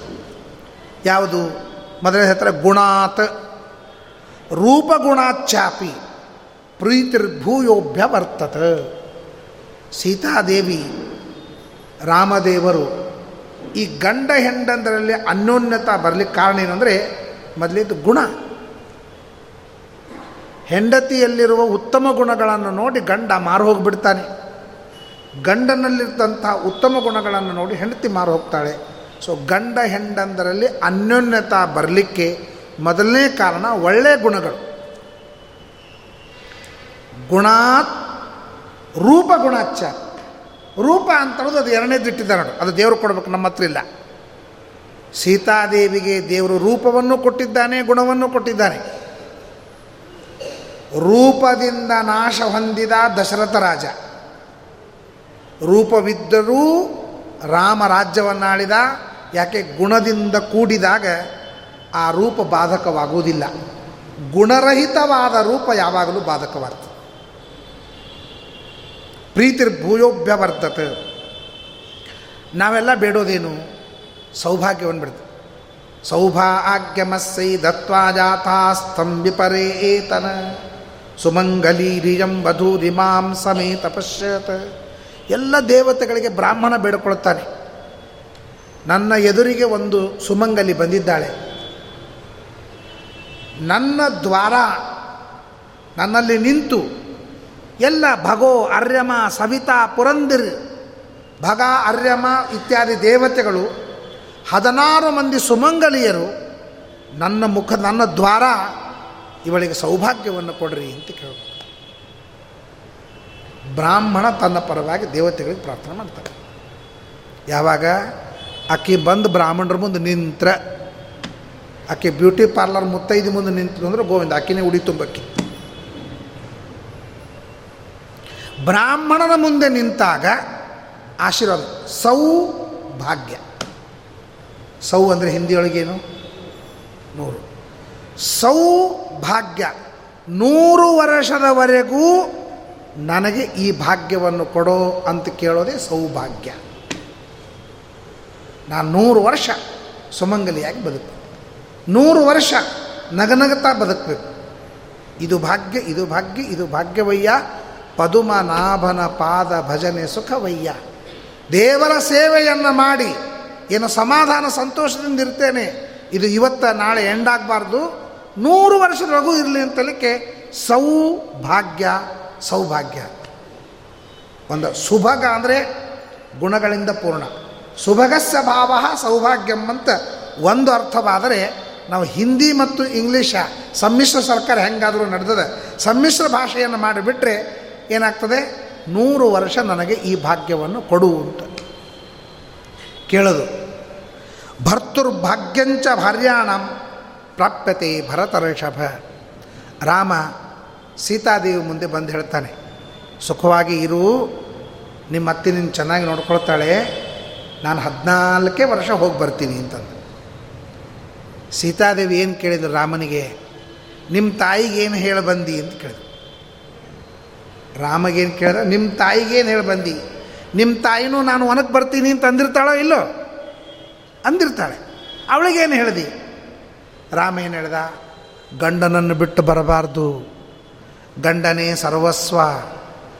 ಗಂಡನ ಜೊತೆಗೆ ಇದ್ದದ್ದು ರುಚಿ ಅನಿಸ್ಬೇಕು ತ ಹೆಣ್ತಿಗೆ ನಾನು ಗಂಡನ ಜೊತೆಗೆ ಎಷ್ಟೋ ತನಕ ಇರ್ತೀನಿ ಅಷ್ಟು ಭಾಳ ರುಚಿ ಅನ್ನಿಸ್ಬೇಕು ಅದೇ ಅವಳ ಪಾತಿವ್ರತ್ಯ ಒಂದು ಒಂದು ಒಂದು ತಿಂಗಳು ಊರಿಗೆ ಹೋಗಿ ಬರ್ತೀನಿ ಅಂದ್ರೆ ಭಾಳ ಚಲೋ ಆಗ್ಬಿಡ್ರಿ. ಅಷ್ಟೇ ಆರಾಮಿರ್ತೀನಿ ಅಂತ ಅನ್ಬಾರ್ದು. ಅಂತ ಹೇಳಿ ಬಂದೀನಿ ನಾನು. ಹೌದಾ, ಪುಣ್ಯಾತ್ಮ? ನಿಮ್ಮ ಮೌಗೆ ಹೇಳಲಿಕ್ಕೆ ಬರ್ತದೆ, ನನಗೆ ಹೇಳಿಕ್ಕೆ ಬರಂಗಿಲ್ಲ ಅಂತ ಕೇಳ್ದ. ನಾನೇನು ಹೆಣ್ತಲ್ಲೇನು ನಿಮ್ಮ ಅವ್ವ, ತಾಯಿ, ಕೌಸಲ್ಯ, ತನ್ನ ಗಂಡನ ಜೊತೆಗೆ ಸುಖವಾಗಿರ್ಬೇಕಂತ, ನಾನು ಮಾತ್ರ ಗಂಡನ ಬಿಟ್ಟಿರ್ಬೇಕಂತ, ಇದೆಲ್ಲಿ ನ್ಯಾಯ ಅಂತಂದು. ಪತಿವ್ರತ ವನಿತೆಗೆ ಪತಿ ಬಂದೇ ಆಶ್ರಯವು, ಯತಿಗಳಿಗೆ ಪರಮಶ್ರುತಿ, ಪ್ರಣವದಾಶ್ರಯವು. ಮತಿವಂತನಿಗೆ ಹರಿಯ ಸ್ತುತಿಗಳೇ ಆಶ್ರಯವು. ಹಿತವಾದ ಪುರಂದರ ವಿಠಲನಾಶ್ರಯವು. ನಿನ್ನನಾಶ್ರಯಿಸುವೆ ನಿಗಮಗೋಚರ ನಿತ್ಯ. ಬೆನ್ನ ಬಿಡದೆ ಕಾಯೋ ಮನಭೀಷ್ಟವೀಯೋ. ನಿನ್ನನಾಶ್ರಯಿಸುವೆ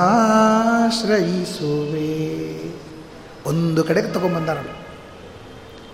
ಯಾರು ಯಾರು ಇಡೀ ಜೀವನದೊಳಗೆ ಯಾರನ್ನು ಆಶ್ರಯಿಸಿಕೊಳ್ತಾರೋ ಒಂದು ಲಿಸ್ಟ್ ಕಡಿಮೆ ಮಾಡಿದ್ದಾರೆ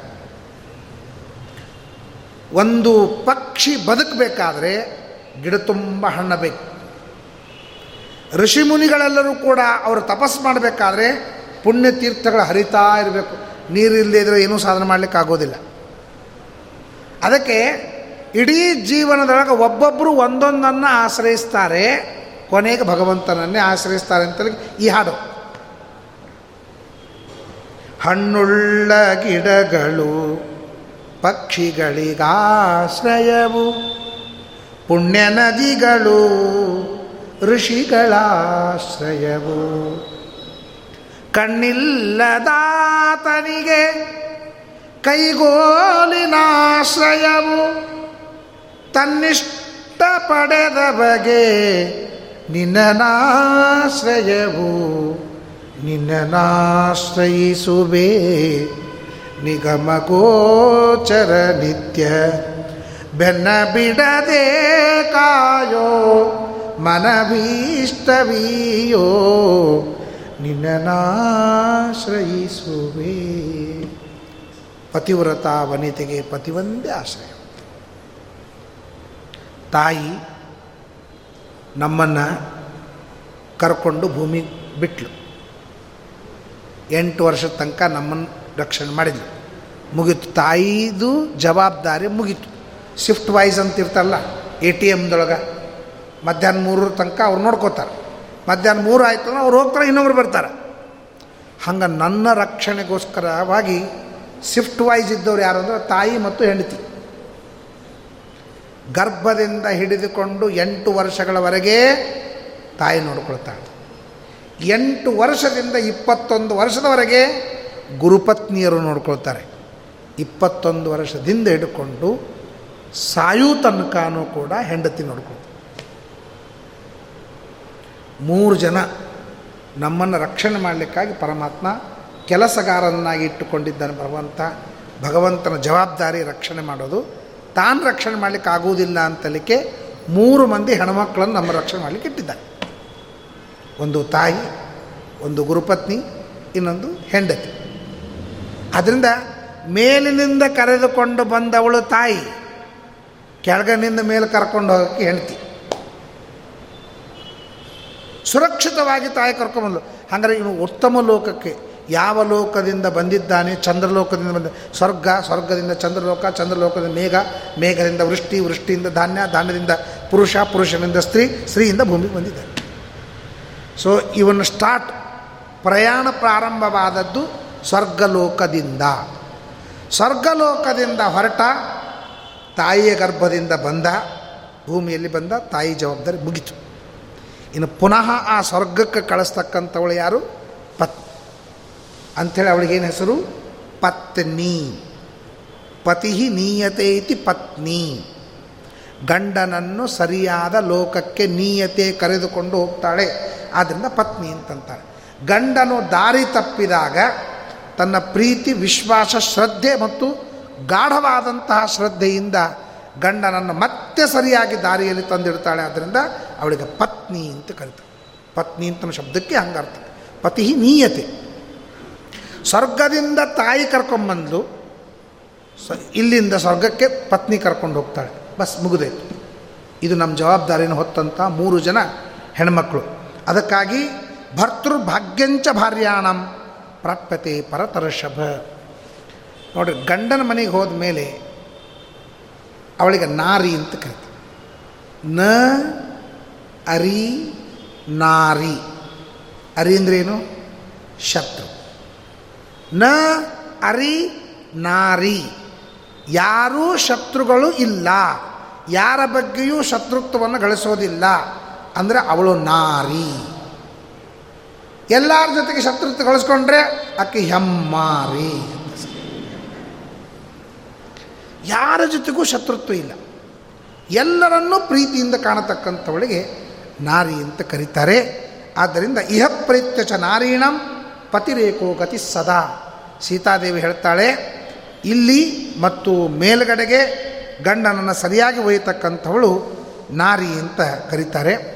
ಪರಮಾತ್ಮ ಏಕಪತ್ನಿ ವೃತಸ್ಥನಾದ. ವಿಚಿತ್ರ ನೋಡ್ರಿ, ಪ್ರಾಣಿಗಳಲ್ಲಿ ಆಲ್ಮೋಸ್ಟ್ ನೈಂಟಿ ಫೈವ್ ಪರ್ಸೆಂಟು ಪ್ರಾಣಿಗಳು ಏಕಪತ್ನಿ ವೃತಸ್ಥವಾಗಿವೆ ಅಂತ ಇವತ್ತು ಜೀವಶಾಸ್ತ್ರ ಹೇಳ್ತದೆ. ಬಹುಪತ್ನಿ ವೃತವಾದದ್ದೆಲ್ಲ ಚಂಚಲವಾಗಿರ್ತಾವಂತೆ. ಅದಕ್ಕೆ ಕಪಿಗಳು, ಮಂಗಗಳು, ಬಹುಪತ್ನಿ ವೃತಸ್ಥವು ಇರುವಿಗಳಲ್ಲಿ ಇಷ್ಟೆಲ್ಲ ಹೆಣ್ಣು ಇರುವಿಗಳಿದ್ದರೂ ಕೂಡ ಆ ಇರುವೆ ರಾಣಿ ಇರುವೆಯ ಜೊತೆಗೆ ಮಾತ್ರ ಆ ಇರುವೆ ಸಂತಾನ ಮಾಡ್ತದೆ. ಯಾವ ಹೆಣ್ಣು ಇರುವಿಗಳು ಸಂತಾನವನ್ನು ಪಡೆಯೋದಿಲ್ಲ. ರಾಣಿ ಇರುವೆ ಮಾತ್ರ ಮಕ್ಕಳನ್ನು ಹೆರುತ್ತದೆ. ಒಂದು ಇರುವಿ ಏಕಪತ್ನಿ ವೃತಸ್ಥ. ಎಲ್ಲ ಪ್ರಾಣಿಗಳು ಏಕಪತ್ನಿ ವೃತಸ್ಥವಾಗಿ ಮಂಗ ಮತ್ತು ಮಾನವ ಇಬ್ಬರು ಮಾತ್ರ ಹುಚ್ಚು ಮಂದಿ ಅಂತ. ಅದಕ್ಕೆ ಪರಮಾತ್ಮ ಏಕಪತ್ನಿ ವೃತಸ್ಥನಾದ ನೋಡ್ದ, ಅಜ, ಅಜರಾಜ. ಅಜರಾಜನಿಗೆ ಇಂದುಮತಿ ಅಂತ ಅಜರಾಜನಿಗೆ ಇಂದುಮತಿ ಭಾಳ ಸಾಫ್ಟ್ ಇದ್ಲಕ್ಕಿ. ಇಂದುಮತಿ ಎಷ್ಟು ಸಾಫ್ಟ್ ಇದ್ಲು ಅಂದರೆ ಅವಳ ತಲೆ ಮೇಲೆ ಗುಲಾಬಿ ಹೂ ಬಿದ್ದದಕ್ಕೆ ಸತ್ಲಕ್ಕಿ. ಅಂಥ ಏನು ವಿಮಾನ ಬಿದ್ದಿಲ್ಲ, ಆನೆ ಬಿದ್ದಿಲ್ಲ, ಒಂದು ಹೂ ಬಿದ್ದಿದ್ದಕ್ಕೆ ಸತ್ಲಕ್ಕಿ. ಇಂದುಮತಿ ವಿಲಾಪ ಅಂತ ಕಾಳಿದಾಸ ಬಹಳ ವರ್ಣನೆ ಮಾಡ್ತಾರೆ ರಘುವಂಶದೊಳಗೆ ದಶರಥ ರಾಜ ನೋಡಿಕೊಂಡ, ನಮ್ಮಪ್ಪಗ ಒಬ್ಬಳೇ ಹೆಂಡತಿ ಇದ್ದದ್ದಕ್ಕೆ ಇಷ್ಟತ್ತ ಅದಕ್ಕೆ ಮೂರು ಮೂರು ನಾಲ್ಕು ನಾಲ್ಕು ಮಂದಿ ಹೆಣ್ಣು ಅಂತಂದ್ರೆ ಒಂದು ಹೋದರೂ ಕೂಡ ಇನ್ನೊಂದೆರಡು ಹೆಣ್ಣಂದ್ರೆ ಇರ್ತಾರಾದ್ದರಿಂದ ಅಳೋ ಪ್ರಶ್ನೆನೇ ಬರುವುದಿಲ್ಲ. ಅಂತ ದಶರಥ ರಾಜ ಏನು ಮಾಡ್ದ? ಮೂರು ಮಂದಿ ಮದುವೆ ಮಾಡಿಕೊಂಡ. ಅವನು ಮೂರು ಮಂದಿ ಮದುವೆ ಮಾಡಿಕೊಂಡಿದ್ದಕ್ಕೆ ಅದರೊಳಗೊಂದು ಕೈ ಕೈ ಹೊಲಸು ಹುಡ್ತು ಅದನ್ನು ರಾಮ ನೋಡ್ದ. ಮೂರು ಮೂರು ನಾಲ್ಕು ನಾಲ್ಕು ಮಂದಿ ಮಾಡಿಕೊಂಡ್ರೆ ಕುಟುಂಬ ಹಾಳಾಗ್ತದೆ ಅಂತಲಿಕ್ಕೆ ಮತ್ತು ತಾನು ಏಕಪತ್ನಿ ವೃತಸ್ಥನಾಗ ಒಬ್ಬರಲ್ಲಿ ಪ್ರೀತಿ ಜಾಸ್ತಿ ಇರಬೇಕು. ಹತ್ತು ನಳ ಬಿಟ್ಟರೆ ಫೋರ್ಸ್ ಕಡಿಮೆ ಇರ್ತದೆ. ಒಂದೇ ನಳ ಬಿಟ್ಟರೆ ಫೋರ್ಸ್ ಜಾಸ್ತಿ ಇರ್ತದೆ. ಹಂಗೆ ಹತ್ತು ಜನ ಕಡೆ ನಾವು ಪ್ರೀತಿ ಮಾಡ್ತಾಯಿದ್ರೆ ಅದರ ಫೋರ್ಸ್ ಕಡಿಮೆ ಇರ್ತದೆ. ಒಬ್ಬರಲ್ಲೇ ಪ್ರೀತಿ ಮಾಡಿಬಿಟ್ರೆ ಫೋರ್ಸ್ ಜಾಸ್ತಿ ಇರ್ತದೆ. ಅದಕ್ಕೆ ಭಗವಂತ ಏಕಪತ್ನಿ ವೃತಸ್ಥನಾಗಿದ್ದಾನೆ. ರಾಮದೇವರು ಅಲ್ಲಿಂದ ಹೊರಡ್ತಾರೆ. ಯಾಕೆ? ಅಂದರೆ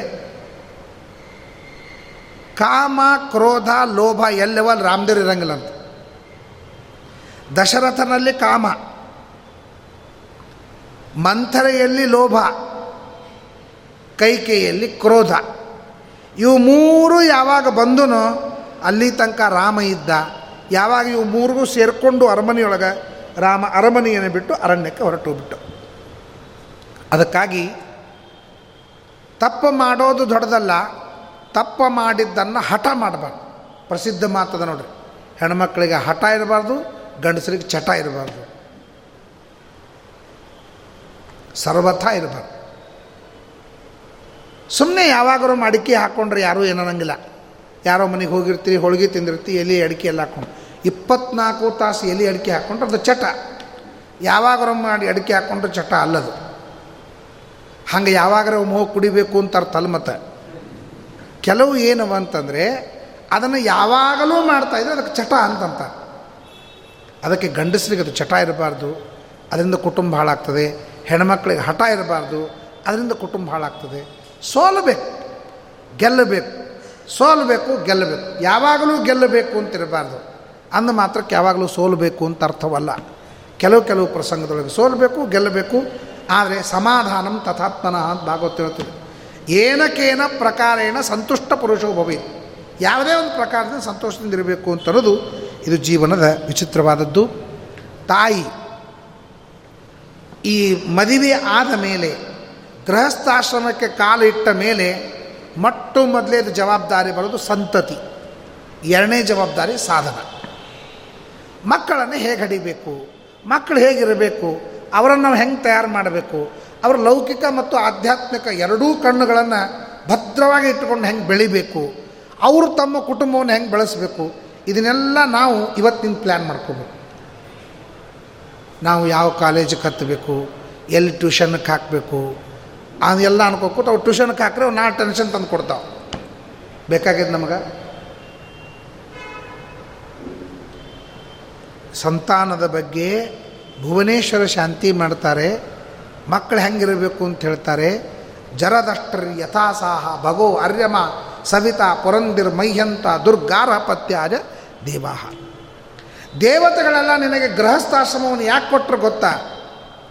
ಉತ್ತಮವಾದಂತಹ ಸೂರ್ಯನಿಂದಾಗಿ ಆಕಾಶವು ಬೆಳಗಿದಂತೆ, ಸತ್ಯದಿಂದಾಗಿ ಭೂಮಿಯು ಬೆಳಗಿದಂತೆ, ಸುಪುತ್ರ ಕುಲದೀಪಕ, ನಿನ್ನ ಮಗನಿಂದ ನಿನ್ನ ಕುಲದ ಬೆಳವಣಿಗೆ ಆಗಬೇಕು, ನಿನ್ನ ಕುಲ ಬೆಳಗಬೇಕು ಅಂತನ್ನೋದಕ್ಕಾಗಿ ನಿಮ್ಮಿಬ್ಬರನ್ನು ಮದುವೆ ಮಾಡಿಕೊಟ್ಟಿದ್ದಾರೆ. ಕುಲದೀಪಕನಾದಂತಹ, ಕುಲವನ್ನು ಬೆಳಗತಕ್ಕಂತಹ ಮಗನನ್ನು ಆ ಅಡಿಮ, ಬೆಳಗುವ ದೀಪವನ್ನು ಆರಿಸುವ ಮಗನನ್ನು ಹಡಿಬೇಡ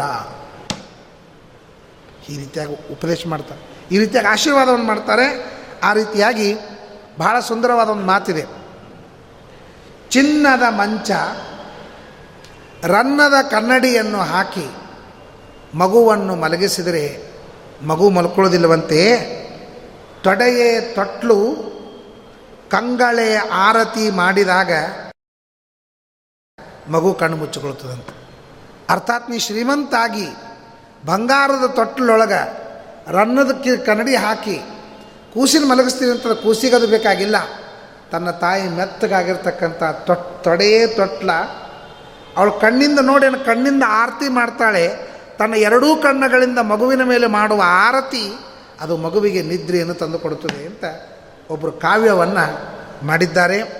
ಅದರ ಜೊತೆಗೆ ಮುತ್ತಿನ ಹಾರ ಹೊನ್ನದ ಹೊದಿಕೆ ಹಾಕಿದರೆ ಮಗು ಮಲಗೀತೆ. ಅದಲ್ಲ, ಹಾಲಿನ ಹಾರ ಹಾಕಿ ತನ್ನ ಎದೆಯ ಸೆರಗನ್ನು ಕೂಸಿನ ಮೇಲೆ ಹೊದಿಸಿದಾಗ ಮಗು ಮಲಗ್ತದೆ ಅಂತ ಒಂದು ದೊಡ್ಡ ಕಾವ್ಯ ಇದೆ.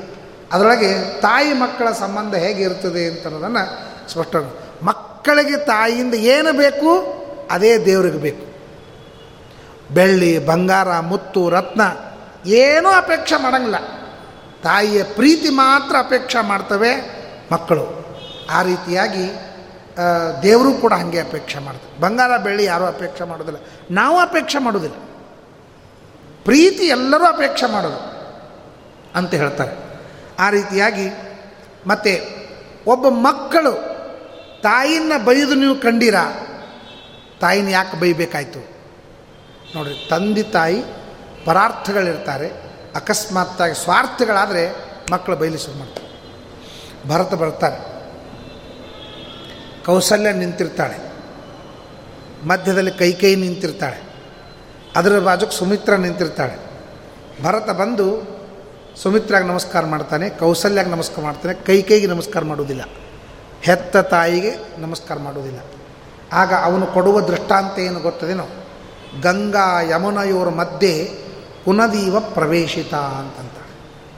ಈ ಕೈಕೈ ಹೆಂಗೆ ಅಂದರೆ ಈ ಕಡೆ ಗಂಗಾ ಹರಿತಾ ಇದ್ದಾಳೆ, ಈ ಕಡೆಗೆ ಯಮುನಾ ಹರಿತಾ ಇದ್ದಾಳೆ, ಮಧ್ಯದಲ್ಲಿ ಘಟಾರ ಹರಿದ್ರೆ ಹೆಂಗೆ ಕಾಣಿಸ್ಬೇಕು? ಹಂಗೆ ನಮ್ಮವು ಕಾಣಿಸ್ಲಿಕ್ಕತ್ತಾಳಂತಂತ ಗಂಗಾ ಯಮುನೆಯೋರ ಮಧ್ಯೆ ಕುನದೀವ ಪ್ರವೇಶಿತ ಅಂತ. ಯಮ ಪವಿತ್ರವಾದ ಎರಡು ನದಿಗಳ ಮಧ್ಯದಲ್ಲಿ ಒಂದು ಬಚ್ಚ ಘಟಾರನ ಹರಿಬೇಕಲ್ಲ ಹಂಗೆ ಹರಿತಾಳೆ ನಮ್ಮವ್ವ ಅಂತ ಅಂತಾಳೆ. ಆತ್ಮಕಾಮ ಅಸಚಂಡಿ ಕ್ರೋಧನ ಪ್ರಾಜ್ಞಮಾನಿನಿ. ಯಾರು ಈ ತಾಯಿ ಇಂಥವು ಮಾತಾಡ್ತಾರೆ? ಮಕ್ಕಳ ಕಡೆಯಿಂದ ಹಿಂಗೆ ಅನಿಸ್ಕೊಳ್ಳೋದು ಸರಿನಾ? ಸರಿಯಾಗಿ ಅವರನ್ನು ನಾವು ಪ ಅದಕ್ಕೆ ಇದೆ. ಇವಳೇನು ಮಾಡಿದ್ದು? ಭರತನಿಗೆ ರಾಜ್ಯವಾಗಬೇಕು. ಭರತನಿಗೋಸ್ಕರವಾಗಿ ಯಾವಾಗ?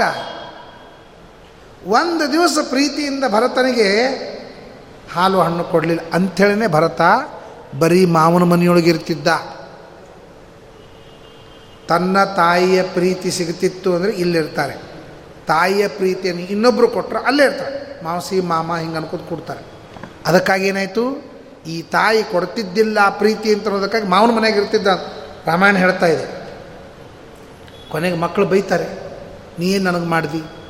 ಅಂತ ಕೇಳ್ತಾರೆ. ಆತ್ಮಕಾಮ ಅಂತಂತಾಳೆ ಆಮೇಲೆ ಕೌಸಲ್ಯಾದೇವಿ ಸೀತಾದೇವಿಗೆ ಮಾತು ಹೇಳ್ತಾಳೆ ಭಾಳ ಸುಂದರವಾಗಿ ಹೇಳ್ತಾಳೆ ಸೀತಾದೇವಿ ಹೋಗಿ ಬರ್ತೀನಿ ಅತ್ತಿ ಅಂತಂತಾಳೆ. ಕೌಸಲ್ಯನ ಕಣ್ಣ ನೀರು ಬರ್ತವೆ ಹೌದಮ್ಮ ನನ್ನ ಮಗಳ ಸಮಾನ ನೀನು. ಶಾಂತ ನನ್ನ ಮಗಳು, ಅವಳು ಹೋದಳು ಸೊಸೆ ನನ್ನ ಮಗಳು, ಅವಳು ಹೋದ್ಲು. ಮಗಳ ಹೋದ ಮೇಲೆ ಸೊಸಿ ಬರ್ತಾರೆ. ಯಾವಾಗಲೂ ಎಲ್ಲರ ಮನೆಯೊಳಗೆ ಹೆಣ್ಮಕ್ಳು ಮದುವೆ ಆದಮೇಲೆ ಗಂಡಸ ಮಕ್ಕಳು ಮದುವೆ ಮಾಡ್ತಾರೋ ಇಲ್ಲ? ಯಾಕೆ ಮಾಡ್ತಾರೆ ಗೊತ್ತದೇನು? ಮಗಳು ಹೋದ ಚಿಂತೆ ಇರಬಾರ್ದು. ನನ್ನ ಮಗಳು ನನ್ನ ಬಿಟ್ಟು ಹೋದ್ಲಲ್ಲಪ್ಪ ಅಂತಲ್ಲ, ಇನ್ನೊಬ್ಬರ ಮಗಳನ್ನು ತನ್ನ ಮಗಳನ್ನಾಗಿ ಮಾಡ್ಕೊಳ್ಬೇಕು ಅಂತ ಅನ್ನೋದಕ್ಕಾಗಿ ಈ ಸಿಸ್ಟಮ್ ಅದ. ನಾವು ಹಂಗೆ ಮಾಡ್ಕೊಂಗಿಲ್ಲ. ಸೊಸಿ ಬರು ಮುಂದಾಗಲೇ ಸೊಸಿ ಅಂತ ಅನ್ನೋ ದೃಷ್ಟಿಯಿಂದ ನೋಡ್ತೀವಿ. ಮಗಳು ಅಂತ ನನ್ನ ಮಗಳು ಕೈ ಬಿಟ್ಟು ಹೋದ್ಲಲ್ಲ ಇನ್ನೊಬ್ಬಕ್ಕೆ ಮಗಳು ನನ್ನ ಜೊತೆಗಿರ್ಲಿ ಬಂದು ಹಿಂಗೆ ತಿಳ್ಕೊಳ್ಬೇಕು ಅಂತಲಿಕ್ಕೆ ಕೌಸಲ್ಯ ಹೇಳ್ತಾಳೆ, ಅಲ್ಪಾಮ ಪ್ಯಾಪದಂ ಪ್ರಪ್ಯ ದೂಷಯಂತಿ ಪ್ರಜ, ಪ್ರಜಹ್ಯತಿಪಿ. ನೋಡಮ್ಮ, ತರುಣ ಹೆಂಗಸರ ಸ್ವಭಾವ ಏನು ಅಂದರೆ, ಗಂಡನಿಗೆ ಎಲ್ಲಿಯವರೆಗೆ ಆಪತ್ತು ಬರುವುದಿಲ್ಲ, ಅಲ್ಲಿಯವರೆಗೆ ಪ್ರೀತಿಯಿಂದ ಇರ್ತಾರೆ. ಗಂಡನಿಗೆ ಆಪತ್ತು ಬಂತು ಅಂದರೆ ಅವನನ್ನು ಬಿಟ್ಟು ಹೋಗ್ತಾರೆ. ಅದು ಪಾತಿವ್ರತ್ಯ ಧರ್ಮ ಅಲ್ಲ ಅಂತ ಭಗೋಮೇ ಕಾಮ ಸಮೃದ್ಧತ. ಪ್ರಮಾಣ ವಚನ ಸ್ವೀಕಾರ ಮಾಡಿ ಬಂದಿರ್ತಾಳೆ. ಭಗೋಮೇ ಕಾಮ ಸಮೃದ್ಧತಾ. ನಿನ್ನ ಐಶ್ವರ್ಯದ ಜೊತೆಗೆ ನಾನು ನಿನ್ನ ಜೊತೆಗಿದ್ದೀನಿ. ಐಶ್ವರ್ಯ ಬಂದರೂ ಐಶ್ವರ್ಯ ಹೋದರೂ ನಾನು ನಿನ್ನ ಜೊತೆಗಿರ್ತೇನೆ ಅಂತ ಪ್ರಮಾಣ ವಚನ ಸ್ವೀಕಾರ ಮಾಡಿ ಬಂದಿರ್ತಾಳೆ. ಮನೆಗೆ. ಮನೀನೇ ರಾಜ್ಯ, ಗಂಡನೇ ರಾಜ, ಹೆಂಡತಿಯೇ ಮಂತ್ರಿ ಮಕ್ಕಳೇ, ಪ್ರಜೆಗಳು, ಅದೊಂದು ರಾಜ್ಯ. ಪ್ರಮಾಣ ವಚನ ಸ್ವೀಕಾರ ಮಾಡಿ ಬರ್ತಾಳೆ.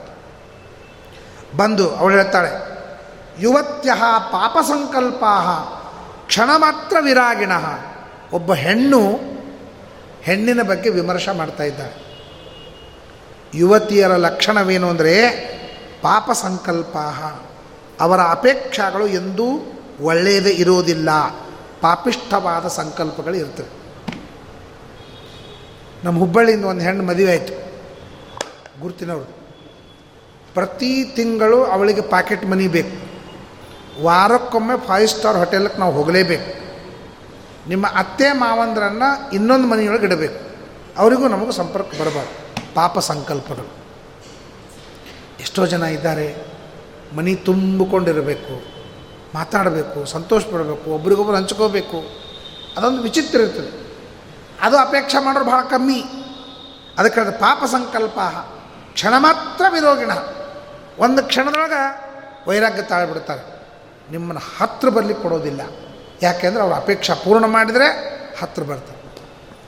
ಸ್ತ್ರೀಣಾಂ ಪವಿತ್ರಂ ಪರಮಂ ಪತಿರೇಕೋ ವಿಶಿಷ್ಟತೆ ಸ್ತ್ರೀಯರಿಗೆ ಪವಿತ್ರವಾದ ವಸ್ತು ಅಂದರೆ ಗಂಡ. ನಾವು ಪವಿತ್ರವಾದ ವಸ್ತುಗಳು ಅಂತ ನೋಡ್ತೀವಲ್ಲ, ದೇವರು ನೋಡಿದರೆ ಪವಿತ್ರ ಅಂತ ಅಂದ್ಕೊಳ್ತೀವಿ ಆಕಳನ್ನು ನೋಡಿದರೆ ಪವಿತ್ರ ಅಂತ ಅಂದ್ಕೊಳ್ತೀವಿ ಸ್ವಾಮಿಗಳು ಕಂಡ್ರೆ ಪವಿತ್ರ ಅಂತ ಅಂದ್ಕೊಳ್ತೀವಲ್ಲ ಹಂಗೆ ಗಂಡಂತ. ಅದಕ್ಕೆ ಬೆಳಿಗ್ಗೆ ಎದ್ದ ತಕ್ಷಣ ಒಂದನೇದ್ದು ಮಂಗಳಸೂತ್ರ ದರ್ಶನ, ಎರಡನೇದ್ದು ಗಂಡನ ಮುಖದ ದರ್ಶನ ಮಾಡ್ಕೋಬೇಕಂತ. ಅದು ಆಗದೇ ಇದ್ದರೆ ಆಕಳ ದರ್ಶನ, ತುಳಸಿ ದರ್ಶನ, ಮತ್ತೊಂದು ಮಗದು ಉಳಿದೆಲ್ಲ ಶುಭವಾದದ್ದು ಹೇಳಿದ್ದಾರೆ. ತಾತ್ಪರ್ಯ, ಪತಿರೇಕಃ ಅಂತ ಹೇಳ್ತಾರೆ. ಆದ್ದರಿಂದ ಸತ್ವಯ ನಾಮ ಮಂತವ್ಯ, ಪುತ್ರ ಪ್ರೌರಾಜಿತೋ ವನಂ. ನಿನ್ನ ಕೈ ಮುಗಿದು ನಾನು ಕೇಳ್ಕೊಳ್ತೀನಿ, ನನ್ನ ಮಗನಿಗೆ ರಾಜ್ಯಭ್ರಷ್ಟನಾಗಿ ವನವಾಸಿಯಾದ ಅಂತನ್ನೋದಕ್ಕಾಗಿ ಅವನನ್ನು ಕೈ ಬಿಡಬೇಡ. ನಿಮ್ಮಪ್ಪ ಜನಕರಾಜ, ದೊಡ್ಡ ಅರಮನೆ. ಅದಕ್ಕೆ ಗಂಡಿಗೆ ಹೇಳಿಕ್ಕೆ ಹೋಗಬೇಡ. ನಿಮ್ದು ಎಂದು ಹದಿನಾಲ್ಕು ವರ್ಷ ಆಯಿತು ನಾವು ಒಂದು ಎಸ್ ಎಂ ಎಸ್ ಕೊಡ್ರೆ ನಾವು ಈ ಕಡೆ ಬರ್ತೀವಿ, ಅಂತ ಅಲ್ಲಿಗೆ ಹೋಗಬೇಡ. ನಾನು ಅನ್ಕ ನಮ್ಮ ಅಪ್ಪನ ಹತ್ರ ಇರ್ತೀವಿ ದೊಡ್ಡ ರಾಜಾ ಪ್ರಜಾಪತಿ ಸಮಹ, ಭಾರೀ ದೊಡ್ಡ ಅರಮನೆ ಇದೆ. ಇದು ಸೀತಾದೇವಿ ಕಳ್ ತೋರಿಸ್ತಕ್ಕಂಥದ್ದು. ಅರಮನೆ, ಅರಣ್ಯ, ಇವೆಲ್ಲನೂ ಸಂಬಂಧ ಇಲ್ಲ. ಗಂಡನ ಜೊತೆಗೆ ಎಷ್ಟೋ ತನಕ ಇರ್ತೇನೆ, ಅದು ನನಗೆ ರುಚಿಸ್ತದೆ ಅಂತ ಯಾವಾಗ ಅನಿಸ್ತದೆ. ಅದೇ ನಿನ್ನ ಬರುತ್ತೆ ಅರಣ್ಯವೂ ಅರಮನೆ. ಸೀತಾದೇವಿ ಅದನ್ನೇ ಹೇಳ್ತಾಳೆ. ಯಾಕ್ರಿ? ತವ್ರ ಮನೆಗೆ ಹೋಗ್ಲಿಕ್ಕೆ ಬರ್ತಿತ್ತ ಇಲ್ಲೋ? ಇವತ್ತಿನವ್ರು ಏನು ತೊಗೋತಿದ್ರು ಡಿಸಿಷನ್ ತೊಗೊಳ್ರಿ ಗಂಡ ಏನಾದರೂ ವನವಾಸಕ್ಕೆ ಹೋಗೋ ಪ್ರಸಂಗ ಬಂದ್ರೆ ಹೆಣ್ತಿ ಏನಂತಿದ್ಲು? ಬೇಕಾದಷ್ಟು ಸಮೃದ್ಧ ತವ್ರ ಮನಿ ಅದ. ನಿಮ್ಮದು ಮುಗಿದ ಮೇಲೆ ಹೇಳ್ರಿ ನಮಗೆ ಬರ್ತೀವಿ ಅಂತ. ಆ ಕೆಲಸ ಸೀತಾದೇವಿ ಮಾಡಲಿಲ್ಲ. ಸೀತಾದೇವಿ ಬರ್ತಾಳೆ, ಅಹಂಚ ಸೀತಾ, ಅವಳು, ನೀನು ಎಲ್ಲಿದ್ದೀಯಾ ನಾನು ಅಲ್ಲೇ. ನೀನು ಮನುಷ್ಯ, ನಾನು ನೆರಳು. ಛಾಯೈವ ತಾಂ ಭೂಪತಿರನ್ನ ಗಚ್ಚತೆ. ಸೀತಾದೇವಿ ಅಂತಾಳೆ, ಗಂಡ ಎಲ್ಲಿದ್ದಾನೋ ಅದು ನನ್ನ ರಾಜ್ಯ. ನೀನು ಇಲ್ಲ ಅಂದರೆ ನನಗೆ ಸ್ವರ್ಗನೂ ಇಲ್ಲ, ನರಕನೂ ಇಲ್ಲ. ನಾನು ನಿನ್ನ ಜೊತೆಗೆ ಬರ್ತೇನೆ ಅಂತ ಸೀತಾದೇವಿ ರಾಮನ ಜೊತೆ ಹೇಳ್ತಾಳೆ. ಅಂದರೆ ಗಂಡನನ್ನು ಯಾವ ಕಾಲಕ್ಕೂ, ಯಾವ ಆಪತ್ತಿನಲ್ಲೂ ಬಿಡಬಾರ್ದು ಅಂತನೋ ಸಂಕಲ್ಪ ಇವತ್ತಿನ ಜನರು ತಿಳ್ಕೋಬೇಕು. ಎಲ್ಲ ಸಮೃದ್ಧಿ ಇದ್ದಾಗಲೂ ಬಿಡ್ತಾರೆ ಅಂತಂದ್ರೆ ಸೀತಾದೇವಿಯ ಒಂದು ಅಂಶನೂ ಇವರೊಳಗಿಲ್ಲ ಅಂತ. ಇದೆಲ್ಲ ಪರದೇಶದ ಇತಿಹಾಸಕ್ಕೆ ಸಂಬಂಧಪಟ್ಟಂಥ ವಿಚಾರಗಳು. ಗಂಡನನ್ನು ಬಿಡೋದು ಅಂತಂದರೆ. ಗಂಡನ ಕಾಲು ಹೋಗಿರ್ತವೆ ಬಾಗಿಲ ಹತ್ರ ನಿಂತಿರ್ತಾನೆ ಒಬ್ಬಕ್ಕೆ ವೇಶ್ಯಾಸ್ತ್ರಿ ಹೋಗ್ತಾಳೆ ಎದುರಿಗೆ. ಗಂಡ ಹೆಂಡತಿ ಹೇಳ್ತಾನೆ, ನಾನು ವೇಶ್ಯಾರ ಮನೆಗೆ ಹೋಗಬೇಕು ಅಂತ. ಆಯಿತು ಅಂತ ಹೇಳ್ತಾಳೆ. ಗಂಡನನ್ನು ಹೊತ್ತುಕೊಳ್ತಾಳೆ. ಒಂದು ಕೈಯಲ್ಲಿ ದುಡ್ಡು ಇಟ್ಟುಕೊಳ್ತಾಳೆ. ಒಂದು ಕೈಯಲ್ಲಿ ದುಡ್ಡು, ಇನ್ನೊಂದು ಕೈಯಲ್ಲಿ ಗಂಡನ ಹೊತ್ಕೊಂಡಿದ್ದಾಳೆ ಹೋಗ್ತಾ ಹೋಗ್ತಾ ಹೋಗ್ತಾ ಇರುವಾಗ ಮಾಂಡವ್ಯ ಋಷಿಗಳು ಕಂಬಕ್ಕೆ ಸೇರಿಸಿರ್ತಾರೆ. ಈ ಗಂಡನ ಕಾಲ ಮಾಂಡವ್ಯ ಋಷಿಗಳಿಗೆ ಬಡಿತದೆ. ಆಗ ಮಾಂಡವ್ಯ ಋಷಿಗಳು ಶಾಪ ಕೊಡ್ತಾರೆ. ಯಾವನ ಕಾಲ ನನಗೆ ಬಡಿತೋ ನಾಳೆ ಸೂರ್ಯೋದಯ ಒಳ್ಳೆಕ್ಕ. ಸೂರ್ಯೋದಯ ಆಗುವುದಕ್ಕೆ ಅವ ಸಾಯಬೇಕು ಅಂತ. ಮಾಂಡವ ಋಷಿಗಳು ಶಾಪ ಕೊಡ್ತಾರೆ. ಅದು ಇವಳಿಗೆ ಕೇಳಿಸ್ತದೆ. ಇವಳು ಹೊರಗೆ ನೋಡ್ತಾಳೆ, ಋಷಿಗಳಿಗೆ ಹೇಳ್ತಾಳೆ, ನಿಮ್ಮ ಶಾಪ ಸರಿ, ನಾಳೆ ಸೂರ್ಯೋದಯ ಆದರೆ. ಹೌದಲ್ಲ? ಸೂರ್ಯೋದಯನೇ ಮಾಡೋಂಗಿಲ್ಲ ಅಂತಂತಾಳೆ. ಅವಳು ಹೇಳ್ತಾಳೆ, ಗಂಡ ವೇಶ್ಯಾನ್ನ ಅಪೇಕ್ಷಾ ಪಟ್ಟರೂ ಕೂಡ ನನ್ನ ಮನಸ್ಸಿನೊಳಗೆ ಏನೂ ಅನಿಸಿಲ್ಲ ಅಂತನ್ನೋದು. ದೇವತೆಗಳಿಗೆ ಸರಿ ಅನಿಸಿದ್ದರೆ ನಾಳೆ ಸೂರ್ಯೋದಯ ಆಗಬಾರ್ದು ಅಂತ ಹೇಳ್ಬಿಡ್ತಾರೆ ಆಮೇಲೆ ದೇವತೆಗಳಂತ ನಮ್ಮ ಆಹುತಿ ಸೂರ್ಯೋದಯ ಆದಮೇಲೆ ಕೂಳ. ಇಲ್ಲಿ ತಂಗ ಏನಿಲ್ಲ ಇಲ್ಲ ರಾತ್ರಿ ಏನು ತಿಂತೀರಿ? ಏನಿಲ್ಲ. ಆಗ ಅವರು ಅನಸೂಯನ ಕರೆಸ್ತಾರೆ. ಅತ್ರ ಋಷಿಯ ಮಗಳು ಹೆಂಡತಿ ಅನಸೂಯ. ಅನಸೂಯ, ನೀ, ಅವಳು ಪತಿವ್ರತ. ಪತಿವ್ರತ ನೋಡ್ಕೊಳ್ಳೋಕೆ ಪತಿವ್ರತ ವ್ಯವಸ್ಥೆ. ಅನಸೂಯ ಹೇಳ್ತಾರೆ, ಅನಸೂಯ. ಬರ್ತಾಳೆ, ಆಕೆ ಹೇಳ್ತಾಳೆ, ಅಮ್ಮ, ಏನಿಲ್ಲ, ಸೂರ್ಯೋದಯ ಆಗಲಿ. ನಿನ್ನ ಗಂಡ ಸಾಯಲಿ. ನನ್ನ ಪಾತಿವ್ರತದಿಂದ ನಿನ್ನ ಗಂಡ ನಾನು ಬದುಕಿಸ್ತೀನಿ ಅಂತಂದ ಅನಸೂಯ. ಮರದೂಸ ಸೂರ್ಯೋದಯ ಆಗಲಿ ಅಂತ ಇವಳು ಹೆಣತಿ ಅಪೇಕ್ಷೆ ಪಡ್ತಾಳೆ. ಕೆಂಪ ಸೂರ್ಯ ಉದಯ ಆಗ್ತಿರ್ತಾನೆ. ಇವನಿಗೆ ಕಂಠೋ ಗುರು ಗುರಾಯತೆ ಅಂತಾಗಿ ಸೂರ್ಯೋದಯ ಆದಕ್ಕೆ ಪ್ರಾಣ ಬಿಡ್ತಿರ್ತಾನೆ. ಅನಸೂಯ ಹೇಳ್ತಾಳೆ, ನಾನು ನಿಜವಾಗಿಯೂ ಪತಿವ್ರತೆಯಾಗಿದ್ದರೆ, ಪತಿಯಲ್ಲೇ ನನ್ನ ಮನಸ್ಸು ನೆಟ್ಟದ್ದಾದರೆ, ಈ ಗಂಡ ಬರೇ ಬದುಕುವುದಲ್ಲ, ಓಡಾಡುವಂಗ ಆರೋಗ್ಯವಂತನಾಗಿ ಬದುಕಲಿ ಅಂತ ಮಕ್ಕಳು ಎದ್ದು ಬಿಡ್ತಾನೆ ಆಗ ದೇವತೆಗಳು ಅವಳಿಗೆ ವರ ಕೊಡ್ತಾರೆ, ನೀನು ಎಂಥ ಪತಿವ್ರತೆ, ನಮಗೆಲ್ಲ ಆಹುತಿ ಬರೋ ಹಂಗೆ ಮಾಡಿದಿ ನಿನಗೇನು ವರ ಬೇಕು ಬೇಡು ಅಂತಂದಾಗ ನನಗೆ ಬ್ರಹ್ಮ, ವಿಷ್ಣು, ಮಹೇಶ್ವರ ನನ್ನ ಮಗಳಾಗಿ, ಮಕ್ಕಳಾಗಿ ಬರಬೇಕು ಅಂತ ಅನಸೂಯ ಕೇಳ್ತಾರೆ, ದತ್ತಂ ದುರ್ವಾಸ ಸಂಸೋಮಂ ಆತ್ಮೇಶ ಬ್ರಹ್ಮ ಸಂಭವಾನ್ ಅಂತೇಳಿ ರುದ್ರದೇವರು ದುರ್ವಾಸರಾಗಿ ಬರ್ತಾರೆ, ಸೋಮನಾಗಿ ಬರ್ತಾನೆ, ವಿಷ್ಣು ದತ್ತಾತ್ರೇಯನಾಗಿ ಬರ್ತಾನೆ, ಇದು ಕಥೆ. ಅಂದರೆ ಇಷ್ಟು ಗಾಢವಾಗಿ ಗಂಡನನ್ನು ಬಿಡದೇ ಇದ್ದಂಥ ಒಂದು ಸಂಪ್ರದಾಯ, ಸಂಸ್ಕೃತಿ ನಮ್ಮದು ಇವತ್ತು ನಮ್ಮ ಕಾಲಕ್ಕೆ ನೋಡ್ಲಿಕ್ಕತ್ತೀವಲ್ಲ ಕೊನೆ ತನಕ ಮದುವೆ ಸುರಕ್ಷಿತವಾಗಿ ಆಗ್ತದಂತ ಅನ್ನೋದು ಗ್ಯಾರಂಟಿ ನಮಗಿಲ್ಲ. ಒಂದು ಕಡೆಗೆ ನಾವು ಮದುವೆಗೆ ಹೋಗಿದ್ದೀವಿ. ಮದುವೆ ನಡೀತಾ ಇತ್ತು. ಆಮೇಲೆ ಮಂಗಳಸೂತ್ರ ಕಟ್ಟಬೇಕು. ಹುಡುಗಿ ಅದು ಓಡಿದ್ವಿ ಎದ್ದು ಓಡಿ ಒಬ್ಬ ರಿಕ್ಷಾದವನ ಪ್ರೀತಿ ಮಾಡ್ತಾಯಿದ್ಲು ರಿಕ್ಷಾದವನಿಗೆ ಗೊತ್ತಾಯಿತು. ಇದು ಗದ್ದಲಾಗ್ತದೆ ನಾನು ಹೊಡಿತಾರೆ ಎಲ್ಲರೂ ಅಂತ ಅವ್ರು ರಿಕ್ಷಾ ಬಿಟ್ಟು ಓಡೋಗ್ಬಿಟ್ಟ. ಓಡಿ ಹೋದರೆ ಆ ಹುಡುಗಿ ತಿರುಗಿ ಬಂದ್ಲು ಮತ್ತೆ. ಗಂಡ ಹೇಳ್ದ ನಿನ್ನ ಮದುವೆ ಮಾಡ್ಕೊಂಡಿಲ್ಲ ಅಂತ ಅವ್ನು ರಿಕ್ಷಾ ಬಂದ್ಮೇಲೆ ಮತ್ತೆ ನಾನು ಬಿಟ್ಟು ಹೋಗ್ತಿಲ್ಲ ಮದುವೆ ಮಾಡ್ಕೊಳ್ಳೋದಿಲ್ಲ. ಇವತ್ತು ಸಾಯಂಕಾಲಕ್ಕೆ ಒಂದು ಐದು ಗಂಟೆಗೊಂದು ಫೋನ್ ಬಂತು, ಒಂದು ಮದುವೆ ಕ್ಯಾನ್ಸಲ್ ಆಯಿತು. ಯಾಕೆಂದ್ರೆ ಹುಡುಗ ಹಿಂಗೆ ಮಾತಾಡ್ತಾ ಇದ್ದಾನೆ. ಏನು ಮಾಡ್ತೀರಿ ಎಲ್ಲಿ ಸೀತಾದೇವಿ, ಎಲ್ಲ ರಾಮ? ನೀನು ಅರಣ್ಯಕ್ಕೆ ಹೋದ್ರೆ ಅರಣ್ಯಕ್ಕೆ ಬರ್ತೀನಿ, ಅರಮನೆಗೆ ಹೋದ್ರೆ ಅರಮನೆಗೆ ಬರ್ತೀನಿ ಅಂತ ಹೆಜ್ಜೆಯ ಮೇಲೊಂದು ಹೆಜ್ಜೆ ನಿಕ್ಕುತ ಗಂಡನ ಹೆಜ್ಜೆಯಲ್ಲೇ ಹೆಜ್ಜೆ ಇಡ್ತಕ್ಕಂಥ ಆ ಪಾತಿವ್ರತ ಜಗತ್ತಿಯಲ್ಲಿ ಎಲ್ಲ ಸಮೃದ್ಧವಾಗಿದ್ದರೂ ಕೂಡ ಸರಳ ಎಲ್ಲೆಲ್ಲೋ ಪ್ರೀತಿ, ಪ್ರೇಮ ಅಂತನೂ ಹುಚ್ಚು ಇದರೊಳಗೆ ಹೋಗಿ ಸ್ಮಶಾನ ಜೀವನ ಆಗ್ಲಿಕ್ಕೆ ನನ್ನ ನಮ್ಮ ಒಬ್ಬ ಶಿಷ್ಯ ಇದ್ದಾನೆ, ಒಂಬತ್ತು ವರ್ಷ ಆಯಿತು ಕೇಸ್ ನಡೀತಾ ಇದೆ, ಹುಡುಗಿಗೂ ಮದುವಿಲ್ಲ, ಇವನಿಗೂ ಮದುವಿಲ್ಲ. ಒಂಬತ್ತು ವರ್ಷ ಆಯಿತು, ಒಂಬತ್ತು ವರ್ಷ. ಇನ್ನೂ ಡೈವರ್ಸ್ ಕೇಸ್ ಆ ಹುಡುಗಿ ಎಂಬತ್ತು ಲಕ್ಷ ರೂಪಾಯಿ ಕೇಳಿಕತ್ತ, ಸಹಿ ಮಾಡಲಿಕ್ಕೆ. ಇವತ್ತಿನ ಹುಡುಗರಿಗೆ ತಂದು ಬಿಸ್ನೆಸ್ ಆಗ್ಬಿಟ್ಟು. ಒಬ್ಬರು ಮದುವೆ ಆಗೋದು ಡೈವರ್ಸ್ ಅನ್ನೋದು, ಹದಿನೈದು, ಇಪ್ಪತ್ತು ಲಕ್ಷ ಇಸ್ಕೊಳ್ಳೋದು ಇನ್ನೊಬ್ಬರು ಮದುವೆ ಆಗೋದು, ಅಲ್ಲಿ ಮಾಡೋದು, ಇದೊಂದು ಬಿಸ್ನೆಸ್ಸು ತಂದೆ ತಾಯಿಗಳಿಗೆ ಎಷ್ಟು ಕಷ್ಟ ಆಗ್ತದೆ, ಒಂದು ವಿಚಾರ ಮಾಡ್ಯಾರೇನು? ಹೋಗಲಿ, ತಂದೆ ತಾಯಿಗಳು ಸುಸೂತ್ರಿದ್ದಾರಂತೀರಾ ಅವರಷ್ಟು ಮೂರ್ಖರು ಜಗತ್ತಿನೊಳಗೆ ಯಾರೂ ಇಲ್ಲ. ತಂದೆ ತಾಯಿ ಅಂತಾರಂತೆ, ಬಿಟ್ಟು ಬಾ. ಅತ್ತಿ ನಿನಗೇನು ಮಾತಾಡ್ತಾಳೆ? ಬಿಟ್ಟು ಬಾ. ನಿನಗೊಬ್ಬಕ್ಕೆ ಹೊಟ್ಟಿಗೆ ಹಾಕ್ಲಿಕ್ಕೆ ನಮಗೆ ಆಗೋದಿಲ್ಲೇನು ಇವರು ತಂದೆ ತಾಯಿಗಳು ಮಾತಾಡ್ತಾರೆ. ದಯಮಾಡಿ ಇಪ್ಪತ್ತೆಂಟು ಕೋರ್ಸ್ ಮಾಡಿಸ್ತಿರಲ್ಲ? ಇನ್ನೂ ಒಂದು ಕೋರ್ಸ್ ಮಾಡಿಸ್ರಿ. ಕೆಲಸ ಮಾಡಬೇಕು, ಬಯಸ್ಕೋಬೇಕು, ಅವಮಾನ ಮಾಡಿಸ್ಕೋಬೇಕು ಅಂತನ್ನೋದು ಒಂದು ಕೋರ್ಸ್ ಇಟ್ಟುಕೊಳ್ರಿ. ಅಂದ್ರೆ ಅತ್ತಿ ಮನೆಯೊಳಗೆ ಇವು ಏನಾದರೂ ಆದ್ರೆ ಆ ಕೋರ್ಸ್ದಿಂದ ಬಿಟ್ಟು ಬರಂಗಿಲ್ಲ. ಏನೂ ಆಗಬಾರ್ದು, ಯಾರೂ ಅನ್ನಬಾರ್ದು, ಏನೂ ಧಕ್ಕೆ ಆಗಬಾರ್ದು. ಇವಳು ಹೋಗೋ ಮುಂದಾಗೆ ಹೇಳಿ ಕಳಿಸಿರ್ತಾಳೆ. ಹೆಚ್ಚು ಕಡಿಮೆ ಹತ್ತಿ ಬಾಯಿ ತೆಗೆದ್ಲು ಅಂದ್ರೆ ತಿರಿ ಬಂದ್ಬಿಡು. ನಾವಿದ್ದೀವಲ್ಲ? ಏನು ನೀವಿದ್ದೀರಿ? ನೀವು ಎಷ್ಟು ದಿವಸ ಇರ್ತೀರಿ? ಎಷ್ಟು ದಿವಸ ಇರ್ತೀರಿ? ನಿನ್ನ ಮನೆಯೊಳಗೆ ಗಂಡಸ ಮಕ್ಕಳ ಮದುವೆ ಆಗೋ ತನಕ ನಿಮ್ಮ ಕೈಯಾಗ ಅಧಿಕಾರ ಇರ್ತದೆ. ನಿನ್ನ ಮನೆಯಾಗ ಗಂಡಸ ಸೊಸಿ ಬಂದ್ಲು ಅಂತಂದ್ರೆ ಮುಗಿದೋಯ್ತು ಇಂದಿರಾ ಗಾಂಧಿ ಕೈಯಾಗ ರಾಜ್ಯ ಹೋಯ್ತು. ನಿನ್ನ ಕೈಯಾಗ ಏನೂ ಇಲ್ಲ. ಏನು ಮಾಡ್ತಿ? ನೀನೇ ಊಟಕ್ಕೆ ಹಾಕದ, ಊಟ ಮಾಡಬೇಕು, ಹೇಳಂದ ಹೇಳಬೇಕು ಕೂಡ ನಿಂದೇ ಮನೆ, ನಿಂದೇ ಎಲ್ಲ ಇದ್ರೂ ಕೂಡ ನಿನ್ನ ಕಡೆ ಏನಾಗೋದ್ರೆ ನೀ ಏನು ರಕ್ಷಣೆ ಮಾಡ್ತಿ? ಇದೆಲ್ಲ ಭಾಳ ಓದೋದ್ರಿಂದ ಬರಂಗಿಲ್ಲ. ಪ್ರತ್ಯೇಕ ಇದು ತಿಳುವಳಿಕೆ ಬೇಕು. ಹಿಂದಕ್ಕೆ ಮೂವತ್ತೈದು ಪರ್, ಮೂವತ್ತೈದು ಪರ್ಸೆಂಟ್ ಮಾರ್ಕ್ಸ್ ತೊಗೋತಿದ್ರು. ಇಂಥ ತಿಳುವಳಿಕೆ ಭಾಳ ಇದ್ದು. ಈಗ ನೈಂಟಿ ಒನ್, ನೈಂಟಿ ಸಿಕ್ಸ್ ತನಕ ಮಾರ್ಕ್ಸ್ ತೊಗೋತಾರೆ. ಈ ತಿಳುವಳಿಕೆ ಏನೂ ಇಲ್ಲ. ಏನೂ ಇಲ್ಲ ಅಂದರೆ ಏನೂ ಇಲ್ಲ. ನಾನು ನಿನ್ನೆ ಇಲ್ಲಿ ಪ್ರವಚನಕ್ಕೆ ಬರ್ತಾ ಇರುವಾಗ, ಅವು ಏನೋ ತಿಲ್ಲಿಕತ್ತಿದ್ದು ರೋಡ್ ಮೇಲೆ. ನಮ್ಮ ಗಾಡಿ ಹೋಗಿನೇ ಅದ್ರ ಮೇಲೆ ಬಿತ್ತು. ಕೆಳಗೆ ಬಂದು ಓಡಾಡ್ಲಿಕ್ಕತ್ತಿದ್ದು ಇದು ಮಾಡ್ಲಿಕ್ಕತ್ತಿದ್ದು ಏನು ಓದ್ತಾರೆ ಇವರು? ಅದು ಅನಾರೋಗ್ಯ ಅಂತ ಗೊತ್ತಾಗಿಲ್ಲ.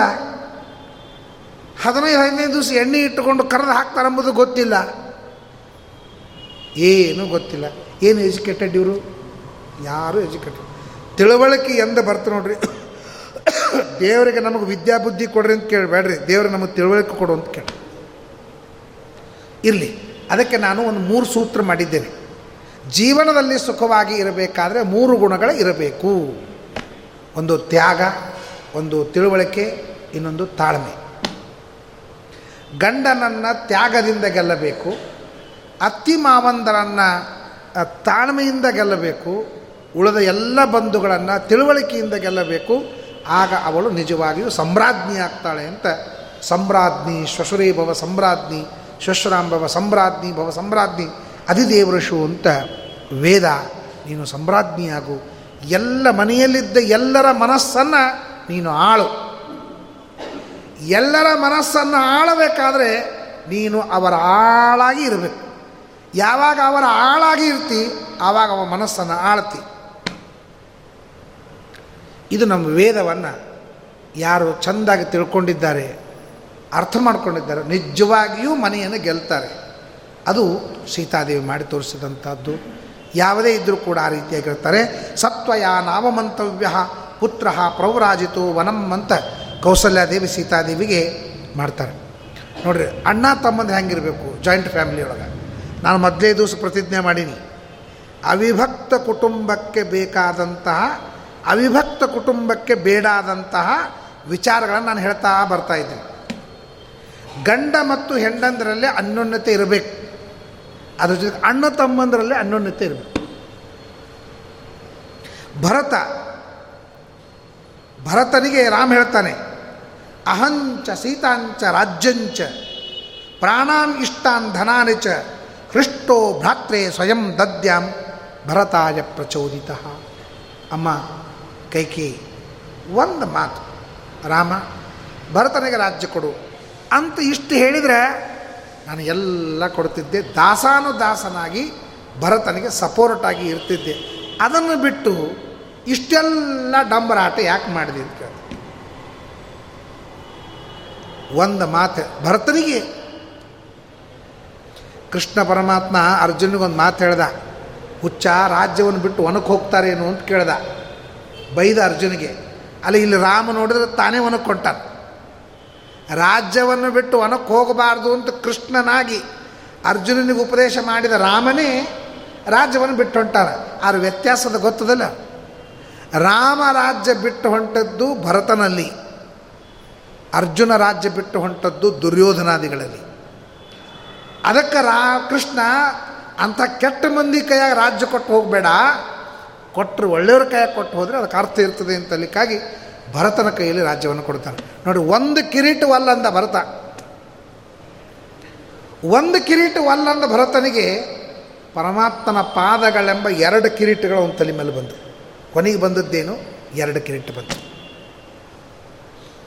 ಭರತ ಹೋಗ್ತಾ ಇರುವಾಗ ಗುಹಾ ಹೇಳ್ತಾನೆ ಧನ್ಯಸ್ತಂಚ ತ್ವಯಾತುಲ್ಯಂ ಪಶ್ಯಾಮಿ ಜಗತೀತಲೆ ಅಯತ್ನಾತ್ ಆಗತಂ ರಾಜ್ಯಂ ಎಷ್ಟೊಂ ತಕ್ತಿಮಿ ಹಚ್ಚಸಿ.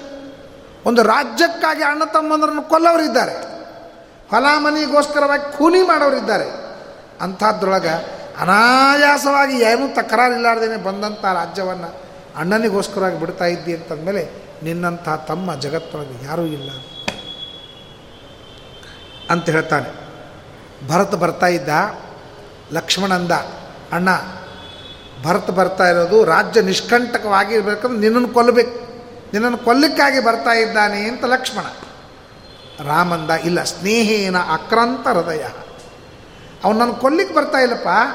ನನ್ನ ಮೇಲೆ ಸ್ನೇಹ ಉಕ್ಕೇರಿ ತಡ್ಕೊಳ್ಳಿಕ್ಕಾಗಲಾರದೆ ಬರ್ತಾ ಇದ್ದಾರೆ. ಇದು ತಿಳ್ಕೊಳ್ಳೋದು ಅಂತಂತ.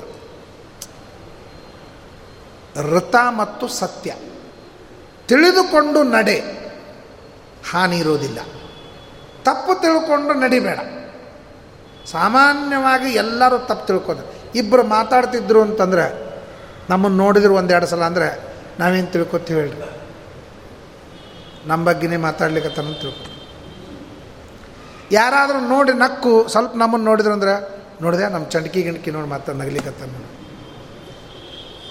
ಪಾಪ ಅವ್ರು ಯಾವುದಕ್ಕೋ ನಗುತ್ತಿರ್ತಾರೆ ಯಾರ್ದೋ ಮಾತಾಡಿರ್ತಾರೆ, ಬಟ್ ನಾ ಏನು ತಿಳ್ಕೊಂಡು ನನ್ನ ಬಗ್ಗೆ ಮಾತಾಡ್ಲಿಕ್ಕತ್ತಾನಂತ ಸಾಮಾನ್ಯವಾಗಿ ಮೊಟ್ಟು ಮೊದಲು ತಿಳಿಯೋದೇನೆ ತಪ್ಪು ತಿಳುವಳಿಕೆ, ಯಾಕೆ ತಮೋಗುಣ ಮೊದಲು ಕೆಲಸ ಮಾಡ್ತದೆ. ಎರಡನೇದ್ದು ಅವ್ರ ಬಗ್ಗೆ ಸಂಶಯ ಪಡ್ತೀವಿ, ಅದು ರಜೋಗುಣ ಕೆಲಸ ಮಾಡ್ತದೆ. ಸತ್ವಗುಣ ಮಾತ್ರ ಸರಿಯಾಗಿ ತಿಳಿದುಕೊಳ್ಳುವಂತೆ ಮಾಡ್ತಾರೆ. ಹಾಗಾದ್ರೆ ಇಡೀ ದಿವಸದೊಳಗೆ ನಾವು ಸಾತ್ವಿಕ ಆಹಾರ ಎಷ್ಟು ತಿಂತಿರ್ತೇವೋ ಅಷ್ಟು ಸರಿಯಾಗಿ ತಿಳ್ಕೊತೀವಿ. ರಾಜಸ ಆಹಾರ ಎಷ್ಟು ತಿಂತೀವೋ ಅಷ್ಟು ಭಾಳ ಸಂಶಯ ಪಡ್ತೀವಿ. ತಾಮಸ ಆಹಾರ ತಿಂದರೆ ಬರೀ ಇನ್ನೊಬ್ಬರ ಬಗ್ಗೆ ತಪ್ಪು ತಿಳ್ಕೋತೇ ಹೋಗ್ತೀವಿ. ಜಗಳ ಆಗೋದು ಅಸಮಾಧಾನ ಆಗೋದು ವೈರತ್ವ ಬರೋದು, ಇದು ತಪ್ಪು ತಿಳುವಳಿಕೆಯಿಂದ. ಅದಕ್ಕೆ ಶ್ರೀಮದಾಚಾರ್ಯರು ತಪ್ಪು ತಿಳುವಳಿಕೆಗೆ ದುಶ್ಯಾಸನ ಅಂತ ಕರೆದಿದ್ದಾರೆ. ಅಜ್ಞಾನಂ ದುರ್ಯೋಧನ. ನಮ್ಮಲ್ಲಿರುವ ಅಜ್ಞಾನ ದುರ್ಯೋಧನಂತೆ. ತಪ್ಪು ತಿಳುವಳಿಕೆ ದುಶ್ಯಾಸನಂತೆ. ತಪ್ಪು ತಿಳ್ಕೊಂಡಾಗ ಅವಮಾನ ಮಾಡ್ತೀವಿ. ದುಶ್ಯಾಸನ ಅವಮಾನ ಮಾಡಿದ. ಆ ರೀತಿಯಾಗಿ ಅಂತ ಹೇಳ್ತಾನೆ ಸ್ನೇಹೇನ ಅಕ್ರಂತ ಹೃದಯ. ರಾಮದೇವರು ವನವಾಸಕ್ಕೆ ಹೋದರು. ವನವಾಸಕ್ಕೆ ಹೋಗಬೇಕು ಅಂತಂದರೆ ತಾಯಿ ಕೌಸಲ್ಯ ಹೇಳಿದ್ಲು. ರಾಮ, ವೇದದಲ್ಲಿ ಮೊಟ್ಟ ಮೊದಲು ಬರೋದು ಮಾತೃದೇವೋಭವ. ಆಮೇಲೆ ಪಿತೃದೇವೋಭವ. ತಾಯಿಗೆ ಮೊದಲು ಮಹತ್ವ, ಆಮೇಲೆ ತಂದೆಗೆ ಮಹತ್ವ. ಹೌದಲ್ಲ? ಅಂದಮೇಲೆ ನಿಮ್ಮ ತಂದೆ ಅರಣ್ಯಕ್ಕೆ ಹೋಗು ಅಂತಂದಾನ ನಾನು ತಾಯಿ. ನಾನು ಹೇಳ್ತಾ ಇದ್ದೀನಿ ಅರಮನೆಯೊಳಗಿರುವಂತ ನೀನು ಮಾತೃದೇವೋಭವ ಅಂತ ವೇದ ವಚನ ಪರಿಪಾಲನೆ ಮಾಡ್ತೀಯಾ? ಪಿತೃದೇವೋಭವ ಅಂತ ವೇದ ವಚನ ಪರಿಪಾಲನೆ ಮಾಡ್ತೀಯಾ ಅಂತ ರಾಮನಿಗೆ ಸವಾಲು ಹಾಕ್ತಾಳೆ ಧಾರ್ಮಿಕ ಸವಾಲು. ರಾಮಂದ, ತಂದೆ ಮಾತು ಪರಿಪಾಲನೆ ಮಾಡ್ತೀನಿ ಅಂತಂದ. ಯಾಕೆ ಅಂತ ಕೇಳಲು ಎರಡು ಕಾರಣ ಕೊಟ್ಟ. ಒಂದೇದ್ದು ನಿನ್ನ ರಕ್ಷಣೆ ಮಾಡಲಿಕ್ಕಾಗಿ. ಎರಡನೇದ್ದು, ಧರ್ಮದ ರಕ್ಷಣೆ ಮಾಡಲಿಕ್ಕಾಗಿ ಅಂತಂದ. ಕೌಸಲ್, ನನ್ನನ್ನು ಹೆಂಗೆ ರಕ್ಷಣೆ ಮಾಡ್ತೀವಿ ಹೌದು, ತಂದೆ ಗಂಡ ಒನಕ್ಕೋಗು ಅಂತನ್ನೋದನ್ನು ತಪ್ಪಿಸಿ ಅರಮನೆಯೊಳಗಿರು ಅಂತೇಳಿ ಗಂಡನ ಮಾತನ್ನು ವಿರುದ್ಧ ಮಾಡಲಿಕ್ಕೆ ಹೊಂಟಿ ಅಂದಮೇಲೆ ನಿನಗೆ ಒಳ್ಳೇದಾಗ್ತದೆ.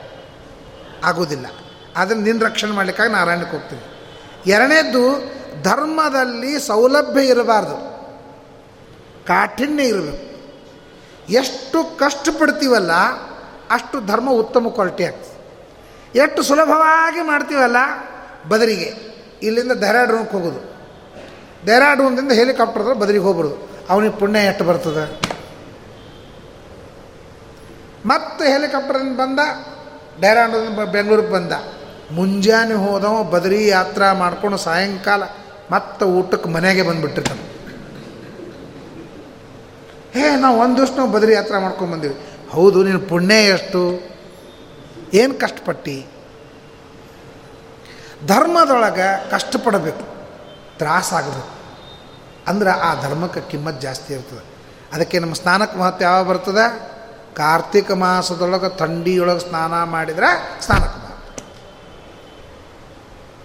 ಏಕಾದಶಿ ಉಪವಾಸಕ್ಕೆ ಮಹತ್ವ ಯಾವಾಗದ ಹೇಳ್ರಿ? ದಶಮಿ ದಿವಸ ಆ ಉತ್ತತ್ತಿನ ಹಾಲೊಳಗೆ ಹಾಕಿ ಚಂದ ಕುದಿಸಿ ರಾತ್ರಿ ದಶಮಿ ಕುಡಿ ಯಾಕಂದ್ರೆ ನಾಳೆ ಏಕಾದಶಿ ತ್ರಾಸ ಆಗಬಾರ್ದಂತ. ಏಕಾದಶಿ ತ್ರಾಸ ಆಗಬಾರ್ದು ಅಂದ್ರೆ ಏಕಾದಶಿ ಮಾಡ್ತೇಕೆ ನೀನು? ತ್ರಾಸ ಆಗಬೇಕು ಅಂತಲೇ ಮಾಡಬೇಕಾಗಿರ್ತದೆ. ಅದಕ್ಕೆ ಯಾವ ಧರ್ಮದಲ್ಲಿ ಕಾಠಿಣ್ಯವಿದೆ ಆ ಧರ್ಮಕ್ಕೆ ಮಹತ್ವ ಇದೆ. ಅಮ್ಮ, ನೀ ಹೇಳುವ ಧರ್ಮ ಸುಖ. ಜಯ ಜಯಕಾರ ಹಾಕ್ತಾರೆ. ಅರಮನೆಯೊಳಗಿರ್ತೇನೆ. ಹಂಸ ತೂಲಿಕಾ ಮಂಚದ ಮೇಲೆ ಮಲ್ಕೊಳ್ತೇನೆ ಇದು ಧರ್ಮ ಅಲ್ಲ. ಆದರೆ ಅಪ್ಪ ಹೇಳುವ ಧರ್ಮದೊಳಗೆ ಸುಪ್ಪತ್ತಿಗೆ ಮಂಚ ಅಂದು, ಹುಲ್ಲು ಹಾಸಿಗೆ ಗಿಂದು, ಅಲ್ಲೇ ಹುಲ್ಲಿನ ಮೇಲೆ ಮಲ್ಕೊಳ್ತೇನೆ ಕಠಿಣವಿರ್ತದೆ ಅದಕ್ಕೆ ಅಂಥೇಳಿ ನೋಡಿರಿ, ಸೀತಾದೇವಿಯ ಪರೀಕ್ಷಾ, ಮಗನ ಪರೀಕ್ಷಾ, ತಂದೆ ತಾಯಿಗಳ ಪರೀಕ್ಷೆ ಇದರೊಳಗೆಲ್ಲ ಬಂತು. ಅರಮನೆಯೊಳಗಿರಬೇಕಾದ ಸೀತಾದೇವಿ ಗಂಡನ ಜೊತೆಗೆ ಜೋಪಡಿ ಪಟ್ಟಿಯೊಳಗಿದ್ದಾಳೆ ಗುಡಿಸಲೊಳಗಿದ್ದಾಳೆ. ಆದರೆ ಎಲ್ಲೇ ಇದ್ದರೂ ಸೀತಾರಾಮರು ಸಂತೋಷದಿಂದ ಸುಖವಾಗಿ ಇದ್ದಾರೆ. ಆಗ ಸೀತಾಪಹಾರವಾಗ್ತದೆ.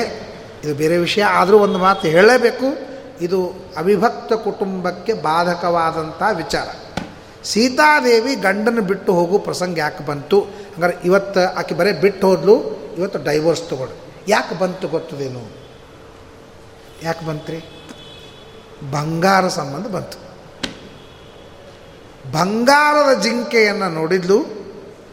ಇಷ್ಟು ಗಂಡನ ಮೇಲೆ ಪ್ರೀತಿ ಮಾಡ್ತಕ್ಕಂಥ ಸೀತಾದೇವಿ ಏನು ಮಾಡಿದ್ಲು?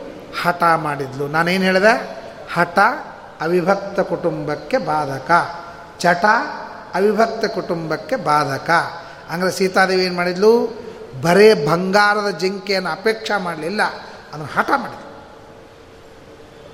ಲಕ್ಷ್ಮಣ ಹೇಳ್ದ, ಅವರು ರಾಕ್ಷಸರು ಮಾಯಾದಿಂದ ಬಂದಾರ. ತಿಳ್ಕೊ ನೀನು, ಬಂಗಾರದ ಜಿಂಕೆ ಇರ್ತದೇನು, ಇದ್ರೂ ಜ್ಯುವೆಲರ್ಸ್ ಅಂಗಡಿಯೊಳಗೆ ಇರ್ತದೆ. ಹಿಂಗೆ ಓಡಾಡ್ತದೇನು ಬಂಗಾರದ ಓಡಾಡ್ರೆ ಬಂಗಾರ ಗಿಣಿ ಓಡಾಡ್ತದ, ಬಂಗಾರ ಮಕ್ಕಳಿಗೆ ಅಂತಾರಟ್ಟೆ ಹೊರತು ಅದೇನು ಖರೆ ಬಂಗಾರ ಅಲ್ಲ. ಸೊ ಬಂಗಾರದ ಒಂದು ಜಿಂಕೆ ಓಡಾಡಬಹುದಾ? ವಿಚಾರ ಮಾಡು. ಇಷ್ಟು ತಿಳುವಳಿಕೆ ಅದ ಬೇಕು ಅಂದ್ರೆ ಬೇಕು. ನೋಡ್ರಿ, ಮನುಷ್ಯನನ್ನು, ಅವನ ಬುದ್ಧಿಯನ್ನು ಅವರ ಹಠ ನುಂಗಿ ಹಾಕಿಬಿಡ್ತದೆ. ತಿಳುವಳಿಕೆಯನ್ನು ನುಂಗಿ ಹಾಕಿಬಿಡ್ತದೆ. ತನ್ನ ಕೆಲಸ ಮಾಡ್ಕೋತದೆ. ಹೆಂಗೆ ಗುರುಕುಲ ಪದ್ಧತಿಯನ್ನು ಹಾಳು ಮಾಡಿದ್ದಕ್ಕೆ ಬ್ರಿಟಿಷರು ತಮ್ಮ ಸಂಸ್ಕೃತಿಯನ್ನು ನಮ್ಮ ಮೇಲೆ ಹೆಂಗೆ ಒತ್ತಿ ಛಾಯ ಗಟ್ಟಿ ಮಾಡಿದ್ರು, ಹಂಗೆ ಈ ಹಠ ಏನು ಮಾಡ್ತದೆ? ತನ್ನ ರಾಜ್ಯವನ್ನು ನಡೆಸಲಿಕ್ಕಾಗಿ ತಿಳುವಳಿಕೆಯನ್ನು ನುಂಗಿ ಬಿಡ್ತದೆ. ದೈವಂತು ಗ್ರಸತೆ ಬುದ್ಧಿ. ಮಹಾಭಾರತ ಹೇಳ್ತದೆ, ಆ ದೈವ ತಿಳುವಳಿಕೆ ನುಂಗ್ ಆ ಕ್ಷಣ ಏನೂ ತಿಳುವಳಿಕೆ ಬರಂಗಿಲ್ಲ. ತಲೆಯಾಗ ಹೊಳೆಂಗೇ ಇಲ್ಲ. ಲಕ್ಷ್ಮಣನಿಗೆ ಅನಬಾರದ ಮಾತಂತಾಳೆ. ಅಂದು ತನ್ನ ಹಠ ಸಾಧಿಸ್ತಾಳೆ. ಸೊ ಹಠ ಮಾಡಿದ್ದಕ್ಕೆ ಗಂಡನನ್ನು ಬಿಡಬೇಕಾಯಿತು. ಹಠ ಮಾಡಿದ್ದಕ್ಕಾಗಿ ಗಂಡನಿಂದ ದೂರ ಇರಬೇಕಾಯಿತು. ಹಂಗಾರೆ ಸೀತಾದೇವಿ ಸಂಸಾರದಲ್ಲಿ ಹೆಣ್ಣಿಗೆ ಕೊಟ್ಟ ಸಂದೇಶ ಏನು ಅಂದರೆ ಬೇಕು ಅಂತನ್ನೋದು ಬಾಧಕವಲ್ಲ, ಬೇಕೇ ಬೇಕು ಅಂತನ್ನೋದು ಇದು ಬಾಧಕ. ಬೇಕು ಅಂತನ್ನೋದು ಇದು ಸಹಜ. ಯಾವುದಾದ್ರೂ ಒಂದು ವಸ್ತು ನೋಡಿದ ಕೂಡ ಬೇಕು ಅಂತ ಅನಿಸ್ತದೆ.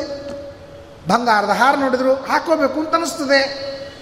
ಬೇಕು ಅಂತನ್ನೋದು ನಿನ್ನ ಜೀವನಕ್ಕೆ ಏನೂ ಬಾಧಕವಲ್ಲ. ಅರೆ ಬೇಕೇ ಬೇಕು ಅಂತಿನ ಹಠಾದ ನೋಡ್ರಿ, ಅದು ಜೀವನಕ್ಕೆ ಬಾಧಕವಾಗ್ತದೆ. ಮಾಡಬಾರ್ದು. ಗಂಡನಿಂದ ಬೇರೆ ಇರಬೇಕಾಗ್ತದೆ. ಅದರ ಸಂಬಂಧ ದೊಡ್ಡ ಯುದ್ಧ ಆಗ್ತದೆ. ಇಷ್ಟು ಯುದ್ಧ ಆದಮೇಲೂ ಎಷ್ಟು ಸುಖವಾಗಿರ್ತೀವೋ ಗೊತ್ತಿಲ್ಲ. ಅದಕ್ಕೆ ಈ ಪ್ರಸಂಗವನ್ನು ಅದು ಬಂಗಾರದ ಬಗ್ಗೆನೇ ಬರ್ತದೆ. ಮದುವೆ ಹಾಕೋಕ್ಕಿಂತ ಮೊದಲೆಕ್ಕ ಶೃಂಗಾರ ಮದುವೆ ಆದ ಮೇಲೆ ಬಂಗಾರ, ಕೊನೆಗೂ ಹೋಗೋದು ಅಂಗಾರ. ಈ ಮದುವೆ ಆದಮೇಲೆ ಬಂಗಾರದ ಬಗ್ಗೆ ಬಹಳ ವ್ಯಾಮೋಹ ಇರ್ತದೆ. ಅದಕ್ಕಾಗಿ ಆ ವ್ಯಾಮೋಹದಲ್ಲಿ ನಮ್ಮ ಕುಟುಂಬವನ್ನು ಹಾಳು ಮಾಡಿಕೊಳ್ಳುತ್ತೇವೆ ಗಂಡನ ಜೊತೆಗೆ ವಿರೋಧ ಕಟ್ಟಿಕೊಳ್ತೀವಿ.